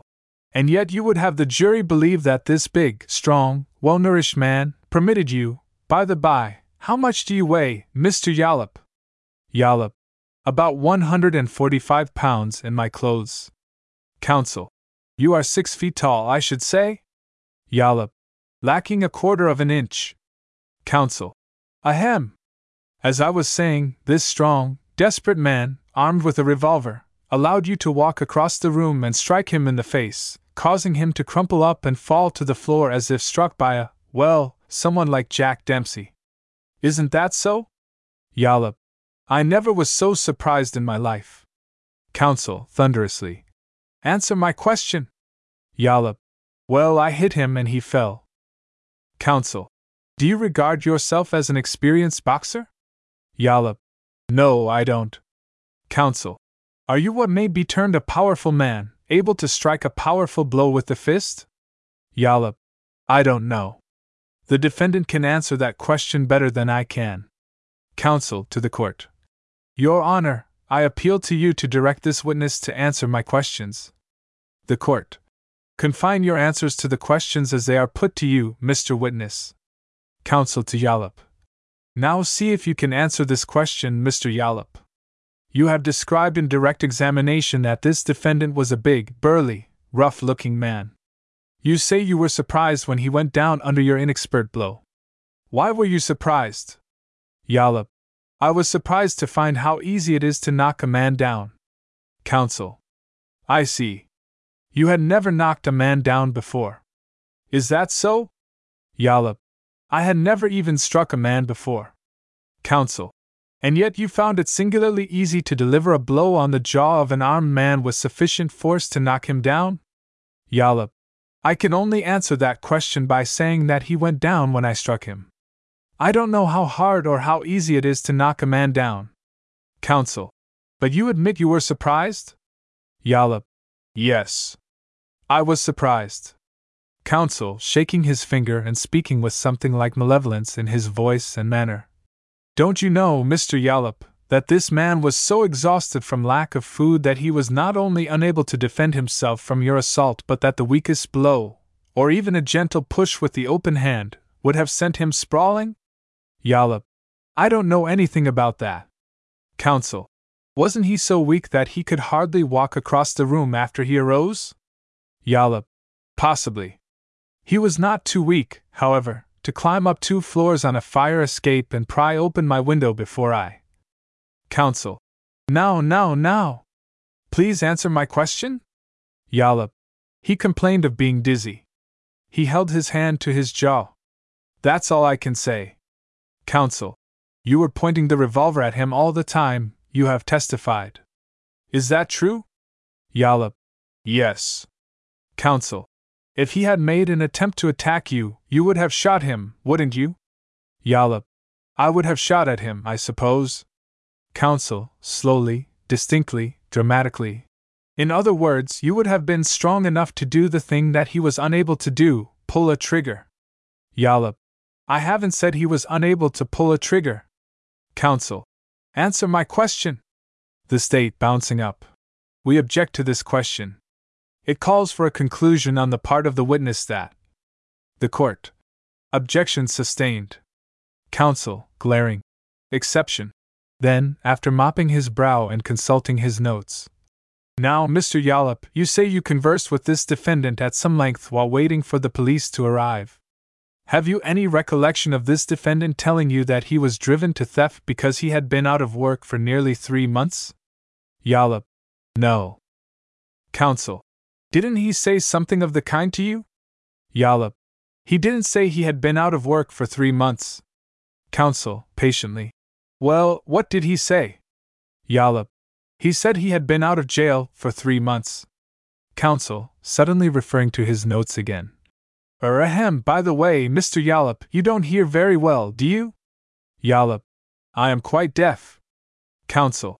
He might have said a great many things that you failed to hear, especially if his voice was weak? Yollop. I dare say he did. Counsel, lifting his eyebrows significantly and nodding his head. IH. Didn't he tell you that he had a wife and several children? Yollop. I don't recall that he said anything about several children. He said he had several wives. Counsel, startled. What's that? A bailiff, harshly addressing a woman in the front row of spectators. Order! Order! The woman in the front row. The dirty liar! The state, sticking its hands in its pockets and strutting to and fro, smiling loftily. Repeat the answer for the gentleman, Mr. Reporter. Counsel. Never mind, never mind. I move that the answer be stricken out, Your Honor, and that you instruct the jury to disregard the supposedly facetious reply of the witness. The court to Mr. Yollop. Did this defendant say to you that he had several wives? Yollop, looking blandly at the jury until convinced by twelve expressions and the direction in which twenty four eyes were gazing that the court had spoken. I beg pardon, Your Honor. Were you speaking to me? The court, raising his voice. Did he tell you that he had several wives? Yollop. He did. The court. Motion overruled. Proceed. Counsel. Exception. Now, Mr. Child in the front row, still gazing intently at a very bald headed man on the opposite side of the aisle. I want my daddy! I want. The court. You must remove that child from the courtroom, madam. Officer, see that that child is removed. Remove all of them. You may remain here, madam, if you choose to do so, but the court cannot allow this trial to be. The woman in the front row.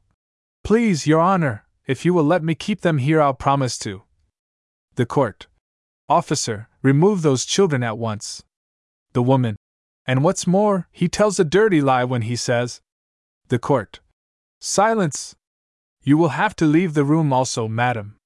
This is outrageous. Officer. The State, magnanimously. May it please the court, the State has not the slightest objection to the lady and her children remaining in the courtroom, provided they do not interrupt these proceedings again. The court, melting a little. Do you think you can keep those children quiet, madam, and refrain from audible comments yourself? The woman. Yes, sir. I'm sure I can. The court. It is not my desire to be harsh with you, madam, but if this occurs again, I shall have you ejected from the room. Proceed. Counsel. Now, Mr. Yollop, you have testified that you bound and gagged your sister at the direction and command of this defendant, and that he rifled the apartment at will, keeping you covered with a revolver. You also have stated that you laid the pistol on the desk, within his reach, when you believed the police to be at the door. Why did you do that? Yollop. Because I did not think that I needed it any longer. Counsel, sarcastically. Oh ho! So that was the reason, eh? Yollop. Well, I was glad to be rid of it. I was dreading all the time that it might go off accidentally. They frequently do. Counsel. I see. Now, isn't it a fact, Mr. Yollop, that you laid the revolver down to go to the assistance of this defendant who was in a fainting condition? Yollop. No, it isn't. He was all right. Counsel. Don't you know that you laid it down because you were convinced in your own mind that he was physically unable to take advantage of it? That he was in no condition to use it? Yollop. No. Counsel, with a pitying look at the jury. He was still the big, strong, able bodied man that you had knocked down with your brawny fist, eh? Yollop mildly. He may have been a little sleepy. I was. A bailiff. Order! Order! Counsel, severely. Now, Mr. Yollop, will you tell this jury why, after you had found it so simple to knock the defendant down and disarm him earlier in the evening, you failed to repeat the experiment when he had you covered the second time? Yollop. The first time I acted on the spur of the moment, and under stress of great excitement. I had had time to collect my wits by the time he gained possession of the revolver. I wasn't as foolhardy as I was at the beginning. I was afraid he would shoot me if I tackled him again. Counsel. Isn't it a fact that he appeared much stronger, and not so weak and listless as when you first encountered him? Yollop. I didn't notice any change in him. Counsel. Didn't you testify a while ago that while he was sitting at your desk, under cover of the gun, he ate a whole box of chocolate creams, at your generous invitation? Yollop. Yes. He ate them, all right. Counsel. Wouldn't you, as an intelligent man, assume that a pound of chocolates might have the effect of restoring to a half starved man a portion of his waning strength, at least a sufficient amount to encourage him to put up some kind of a fight against you? The State. We object. The question calls for a conclusion on the part of the witness, who does not even pretend to be an expert or an authority on pathological. Counsel. But he does pretend to be an intelligent man, doesn't he? I submit, Your Honor, that the question is proper and I. The Court. Objection sustained. The witness may state that the defendant ate a box of chocolate creams. He cannot give an opinion as to the effect the chocolates may or may not have had on him. Counsel. Exception. Mr. Yollop was on the stand for half an hour longer. Counsel for the defense was driving home to the jury the impression that Smilk was a poor, half starved wretch who had gone back to thieving after a valiant but hopeless attempt to find work in order to support his wife and children. He announced, in arguing an objection made by the State, that it was his intention to prove by the man's wife that Smilk was a good husband and was willing to work his fingers off for his family but that he had been ill and unable to find steady employment. Mrs.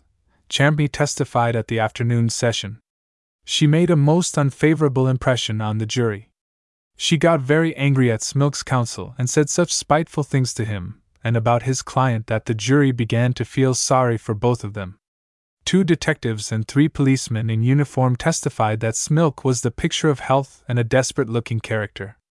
Now, anybody who has ever served on a jury in a criminal case knows the effect that the testimony of a police officer has on three fourths, and frequently four fourths, of the jurors.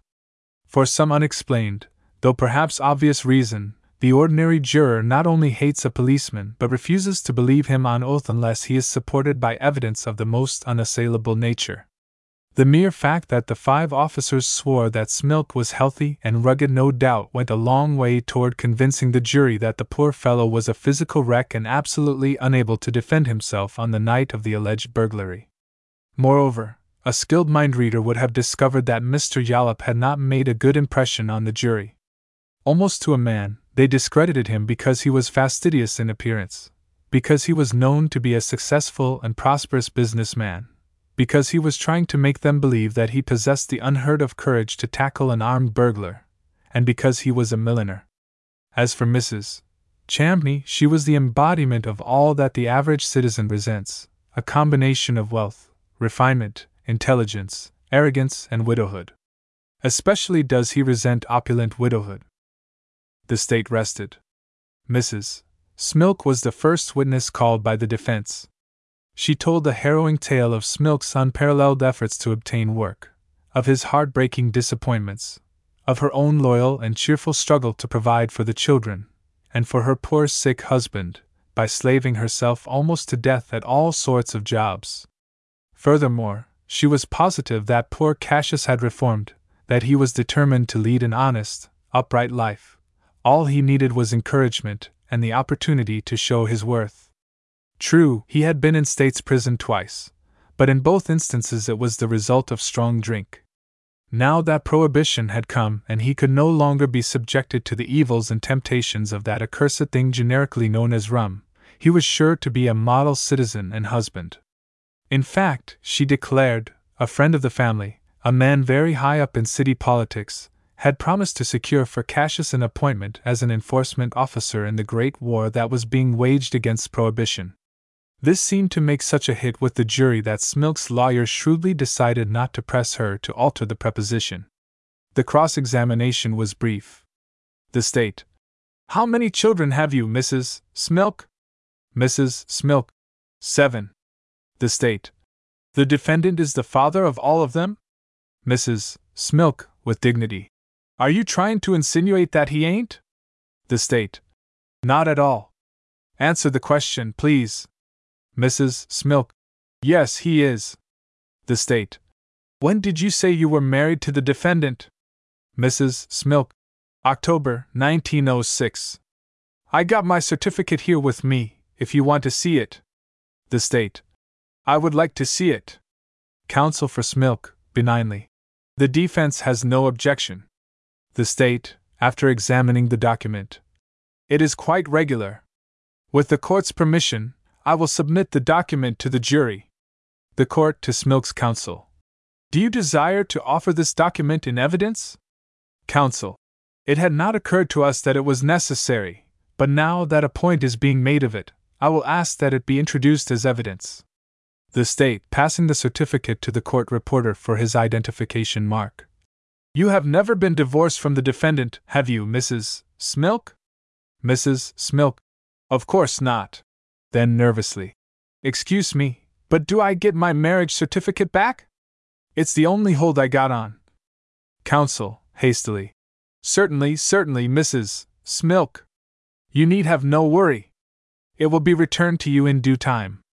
The State, after reading the certificate aloud, hands it to the foreman and says, The State admits the validity of this certificate. There can be no question about it. Leans against the table and patiently waits until the document has made the rounds. Now, Mrs. Smilk, you are sure that you have not been divorced from Smilk nor he from you? Mrs. Smilk stoutly. Course I'm sure. The State. You heard Mr. Yollop testify that your husband said he had several wives. So far as you know, that is not the case? Mrs. Smilk. I don't think he ever said it to Mr. Yollop. I think Mr. Yollop lied. The State. I see. Then you do not believe your husband could have deceived you. I withdraw that, Mr. Reporter. You do not believe that your husband is base enough to have married another woman, or women, without first having obtained a legal divorce from you?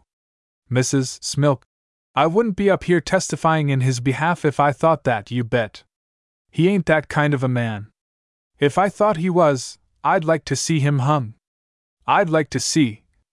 The State. Never mind, Mrs. Smilk.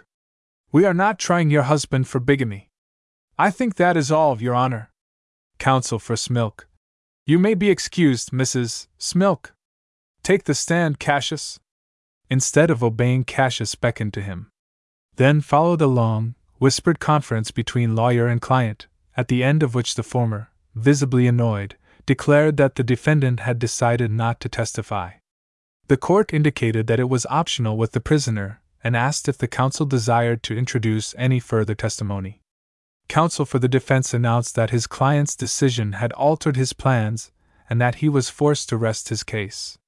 The assistant district attorney stated that he had two witnesses to examine in rebuttal. Send for Mrs. Elsie Morton, he directed. She is waiting in the district attorney's office, Mr. Bailiff. To the amazement of every one, Cassius Smilk started up from his chair, a wild look in his eye. He sat down instantly, however, but it was evident that he had sustained a tremendous and unexpected shock. Mr. Yollop, who had purposely selected a seat in the front row of spectators from which he could occasionally exchange mutual glances of well assumed repugnance with the rascal, caught Smilk's eye as it followed the retiring bailiff. The faintest shadow of a wink flickered for a second across that smileless, apparently troubled optic. Mr. Yollop, who had been leaning forward in his chair for the better part of the afternoon with one hand cupped behind his ear and the other manipulating the disc in a vain but determined effort to hear what was going on, suddenly relaxed into a comfortable, satisfied attitude and smiled triumphantly. He knew what was coming. And so did Smilk. Mrs. Morton was a plump, bobbed haired blonde of thirty. She had moist carmine lips, a very white nose, strawberry hued cheekbones, an alabaster chin and forehead, and pale, gray eyes surrounded by blue black rims tinged with crimson. She wore a fashionable hat, Mr. Yollop noticed that at a glance, a handsome greenish cloth coat with a broad moleskin collar and cuffs of the same fur, pearl gray stockings that were visible to the knees, and high gray shoes that yawned rather shamelessly at the top despite the wearer's doughtiest struggle with the laces. Her gloves, also, were somewhat overcrowded. She gave her name as Mrs. Elsie Broderick Morton, married, occupation, ticket seller in a motion picture theater. The State. What is your husband's name and occupation? Witness. Filbert Morton. So far as I know, he never had a regular occupation. The State. When were you and Filbert Morton married? Witness. June the 14th, 1916. The State. Are you living with your husband at present? Witness. I am not. The State. Have you ever been divorced from him? Witness. I have not. The State. How long is it since you and he lived together? Witness. A little over three years. The State. Would you recognize him if you were to see him now? Witness. I certainly would. The State. When did you see him last? Witness. Day before yesterday. The State.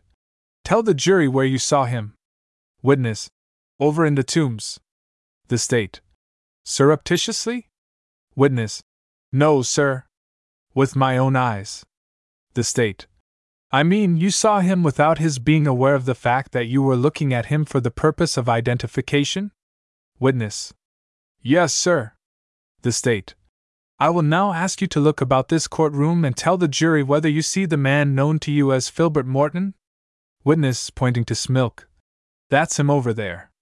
The State. You mean the prisoner at the bar, otherwise known as Cassius Smilk? Witness. Yes, sir. That's my husband. The State. You are sure about that? Witness. Of course I am. I wouldn't be likely to make any mistake about a man I'd lived with for nearly six months, would I? I've got my marriage certificate here with me, if you want to see it. Mrs. Smilk, in the first row, venomously addressing Mr. Smilk. So that's what you was up to when you was out for six months and never come near me once, you dirty. All bailiffs in unison. Silence! Order in the court! The State, presently. Was he a good, kind, devoted husband to you, Mrs. Morton? Witness.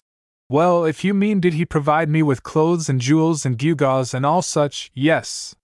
He was always bringing me home rings and bracelets and necklaces and things. But if you mean did he ever give me any money to buy food with and keep the flat going, no. I slaved my head off to get grub for him all the time we were living together. The State. Did he ever mistreat you? Witness. Oh, once in a while he used to give me a rap in the eye, or a kick in the slats, or something like that, but on the whole he was pretty sensible. The State. Sensible? In what way? Witness. I mean he was sensible enough not to punch his meal ticket too often. It is not necessary to go any farther into the direct examination of Mrs. Elsie Morton, nor into the half hearted efforts of Smilk's disgusted lawyer to shake her in cross examination. Nor is it necessary to introduce here the testimony of Mrs. Jenny Finchley, who succeeded her on the stand. It appears that Jenny was married in 1914 when Smilk was out for three months. She supported him for several months in 1916, up to the time he packed up and left her on the morning of the 14th of June that year. As Herbert Finchley, he not only managed to live comfortably off the proceeds of her delicatessen, but in leaving her, he took with him $900 that she had saved out of the business despite his gormandizing. Chapter 6 Despite the fact that the jury was out just a few minutes short of seven hours, it finally came in with a verdict Guilty as charged. Twice the devoted twelve returned to the courtroom for further instructions from the judge. Once they wanted to know if it was possible to convict the prisoner for bigamy instead of burglary, and the other time it was to have certain portions of Mr. Yollop's testimony read to them. Immediately upon retiring, an amicable and friendly discussion took place in the crowded, stuffy little jury room. Eight men lighted black cigars, two lighted their pipes, one joyously, almost ravenously resorted to a package of Lucky Strikes, while the twelfth man announced that he did not smoke. He had been obliged to give it up because of blood pressure or something like that. The foreman, or juror number one, was an insurance agent. He was a man of fifty, and he knew how to talk. His voice was loud, firm, overriding, and unconquerable, his manner suave, tolerant, persuasive. The bailiff, after obtaining each man's telephone number and the message he wished to have sent to his home, if any, informed the jurors that he would be waiting just outside if they wanted him, and then departed, locking the door behind him. Whereupon the foreman looked at his watch and announced that it was twenty minutes to four. This statement resulted in the first disagreement. No two watches were alike. Some little time was consumed in proving that all twelve of them were right, and at the same time wrong, paradoxical as it may sound. After the question of the hour had been disposed of, the foreman suggested that an informal ballot be taken for the purpose of ascertaining the views of the gentlemen as to the guilt or the innocence of the defendant. The result of this so called informal ballot was nine for conviction, three for acquittal. Now we know where we stand, explained the foreman.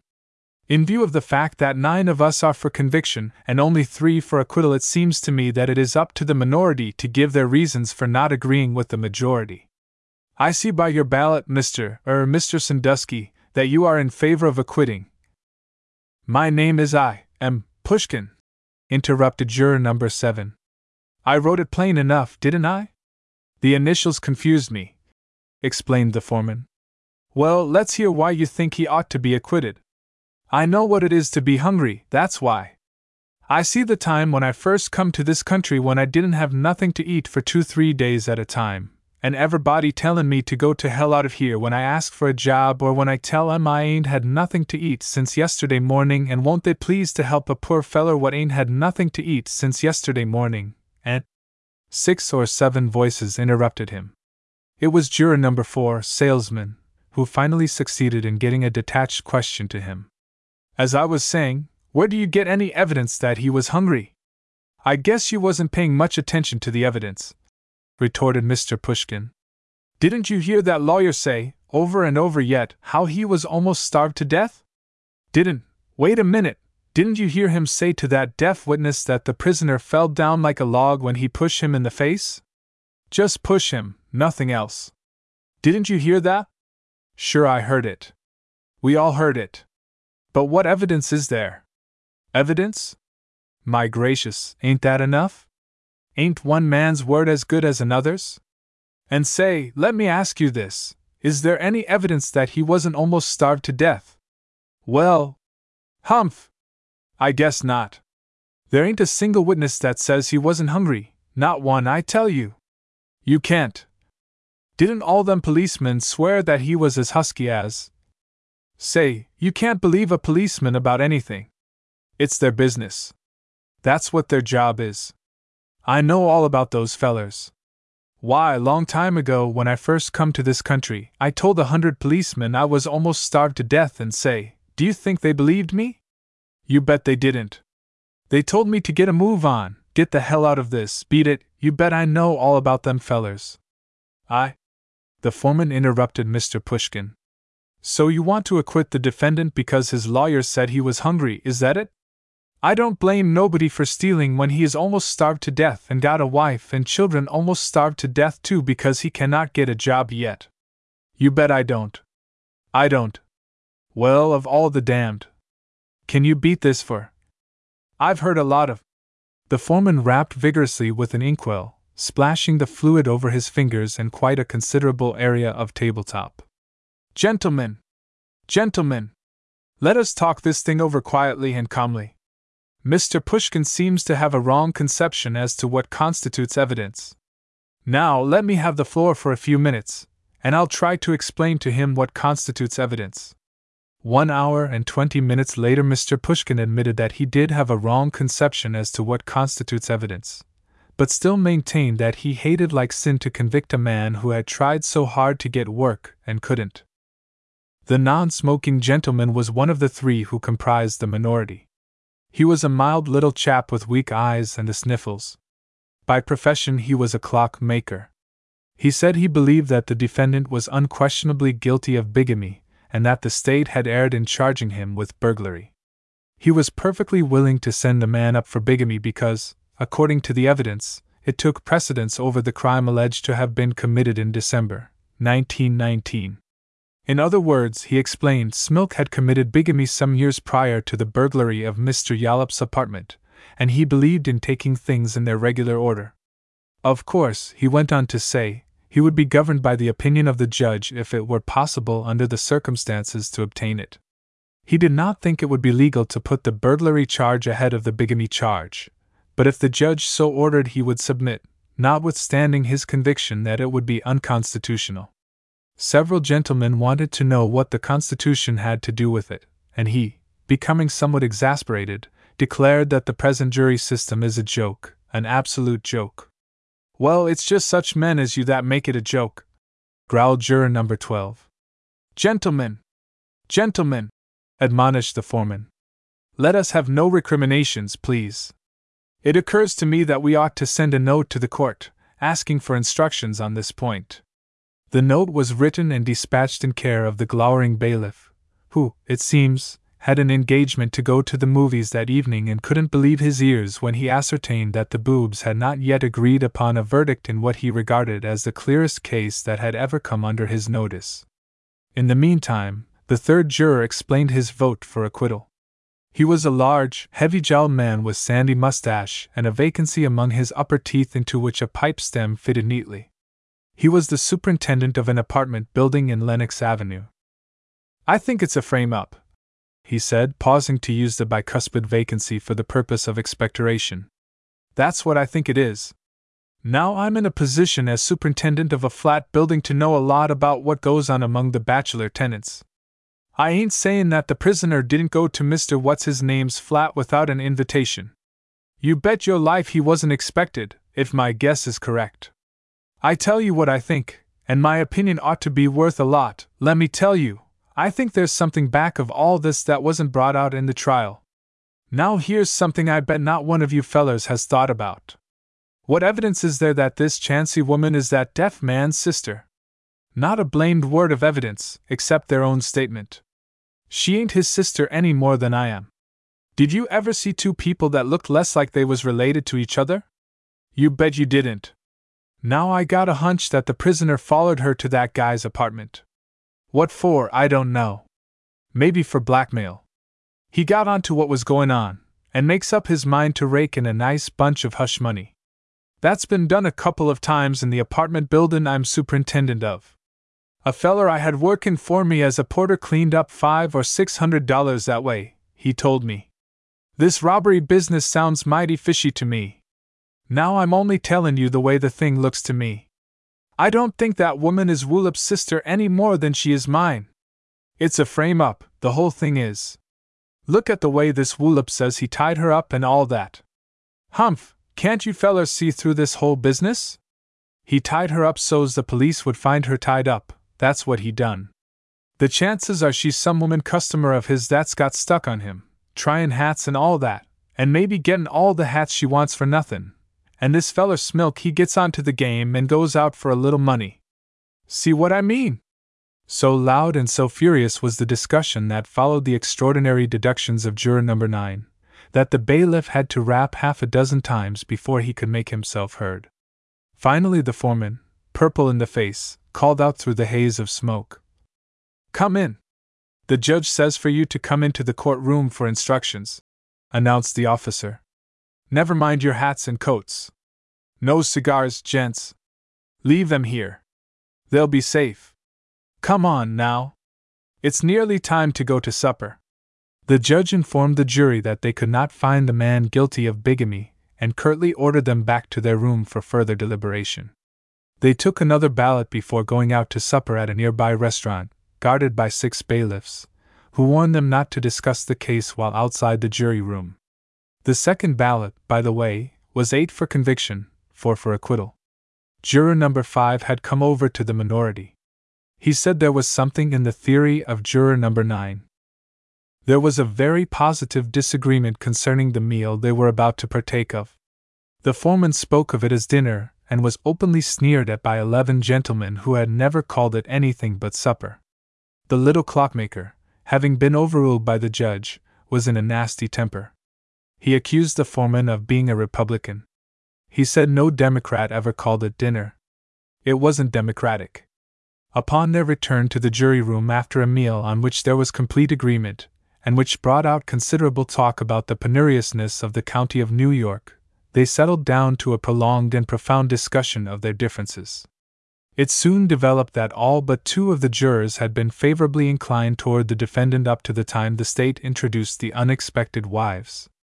They had regarded him as a poor unfortunate, driven to crime by adversity, and after a fashion the victim of an arrogant and soulless police system, aided and abetted by the district attorney's minions, a contemptible robber in the person of a dealer in women's hats, and a bejeweled snob who insulted their intelligence by trying to convince them that her confidence had been misplaced. But the two wives settled it. Smilk was a rascal. He ought to be hung. But, argued number nine, how the devil do we know that them women are his wives? Their evidence ain't supported, is it? Didn't they have certificates? demanded another hotly. Sure. But that don't prove that he was the man, does it? And didn't the prisoner jump up and yell, My God, it's all off? You've got me cold. You've got me dead to rights, cried another. Oh, there's no use arguing with you guys, roared number nine, disgustedly. Later on, they returned to the courtroom to have certain parts of Mr. Yollop's testimony read to them. After this, a ballot was taken, and the only man for acquittal was the clockmaker. At twenty minutes to eleven, he succumbed, not to argument or persuasion or reason, but to a chill February draft that blew in through the open window above his head. He couldn't get away from it. The others wouldn't let him. They got him up in a corner, and he couldn't break through. He told them he was getting pneumonia, that the draft would be the death of him, that he'd take back what he said about the smoke almost suffocating him. Still, they surrounded him, and argued with him, and called him things he didn't feel physically able to call them, and at last he voted guilty. Smilk, haggard with worry, for he had come to think, as the hours went by without a verdict, that there would be a disagreement, or, worse than that, an acquittal, in which case he would have to face the charge of bigamy that the district attorney had more than intimated, Smilk slouched dejectedly into the courtroom a few minutes before eleven o'clock and went through the familiar process of facing the jury while the jury faced him. He straightened up eagerly when the verdict was read. He took a long, deep breath. His eyes brightened, they almost twinkled, as they searched the room in quest of Mr. Yollop. He was disappointed to find that the gentle milliner was not there to hear the good news. The judge sentenced him to twenty years' imprisonment at hard labor and he went back to his cell in the tombs, a triumphant, vindicated champion of the laws of his state, a doughty warrior carrying the banner of justice up to the very guns of sentiment. Mr. Yollop received a friendly letter from him some two months after his return to Sing Sing. He found it early one morning on his library table, sealed but minus the stamp that the government exacts for safe and conscientious delivery. Mr. Yollop's stenographer, being more or less finicky about English as it should be written, even by thieves, is responsible for the transcript in which it is here presented. Dear friend, I hope this finds you in the best of health. I am back on the job and very glad to be so. It is very gay up here and I am getting fat also. Regular hours is doing it, and no worry, I suppose. I wish to inform you that the movies have improved considerable since I was here before and our baseball team is much better. Also the concerts and so on. Grub also up to standard. I never eat better grub at the Ritz Carlton. Which is no lie either. Well, Mr. Yollop, before closing, I want to say you done me a mighty good turn when you thought of them two wives of mine. If it had not been for them two women, I guess it would have been all off with me. I wish you would drop in here to see me if you are ever up this way so as I can thank you in person. Which reminds me. There is some talk among the boys that a movement is on foot to have a regular fancy dress ball up here once a month. Some kind of a benevolent society is working on it, they say. Big orchestra, eats from Delmonico's, and a crowd of girls from the smart set to dance with us. So as we won't get out of practice, I suppose? Soon as I hear when the first dance is to be, I will let you know, and maybe you will come up to be present. I will introduce you to a lot of swell dames, and maybe you can drum up a nice trade among them on account of their all being fashionable and needing a good many hats. It must be great to be in a business like yours, where nobody cares how many times you rob them just so you leave them enough money to buy shoes with. Because if you ask me, they ain't wearing much of anything but hats and shoes these days. Well, I guess I will close, Mr. Yollop. With kind regards from yours truly, I remain. Yours truly, C. Smilk. P. S. Dot. I forgot to mention that this letter was left in your library by a pal of mine who dropped in last night while you was asleep. Unless he got nabbed like a darn fool before he got a chance to do this friendly little errand for me. He dropped in to get that wad of bills I left there some time ago. If you get this letter, he got the roll.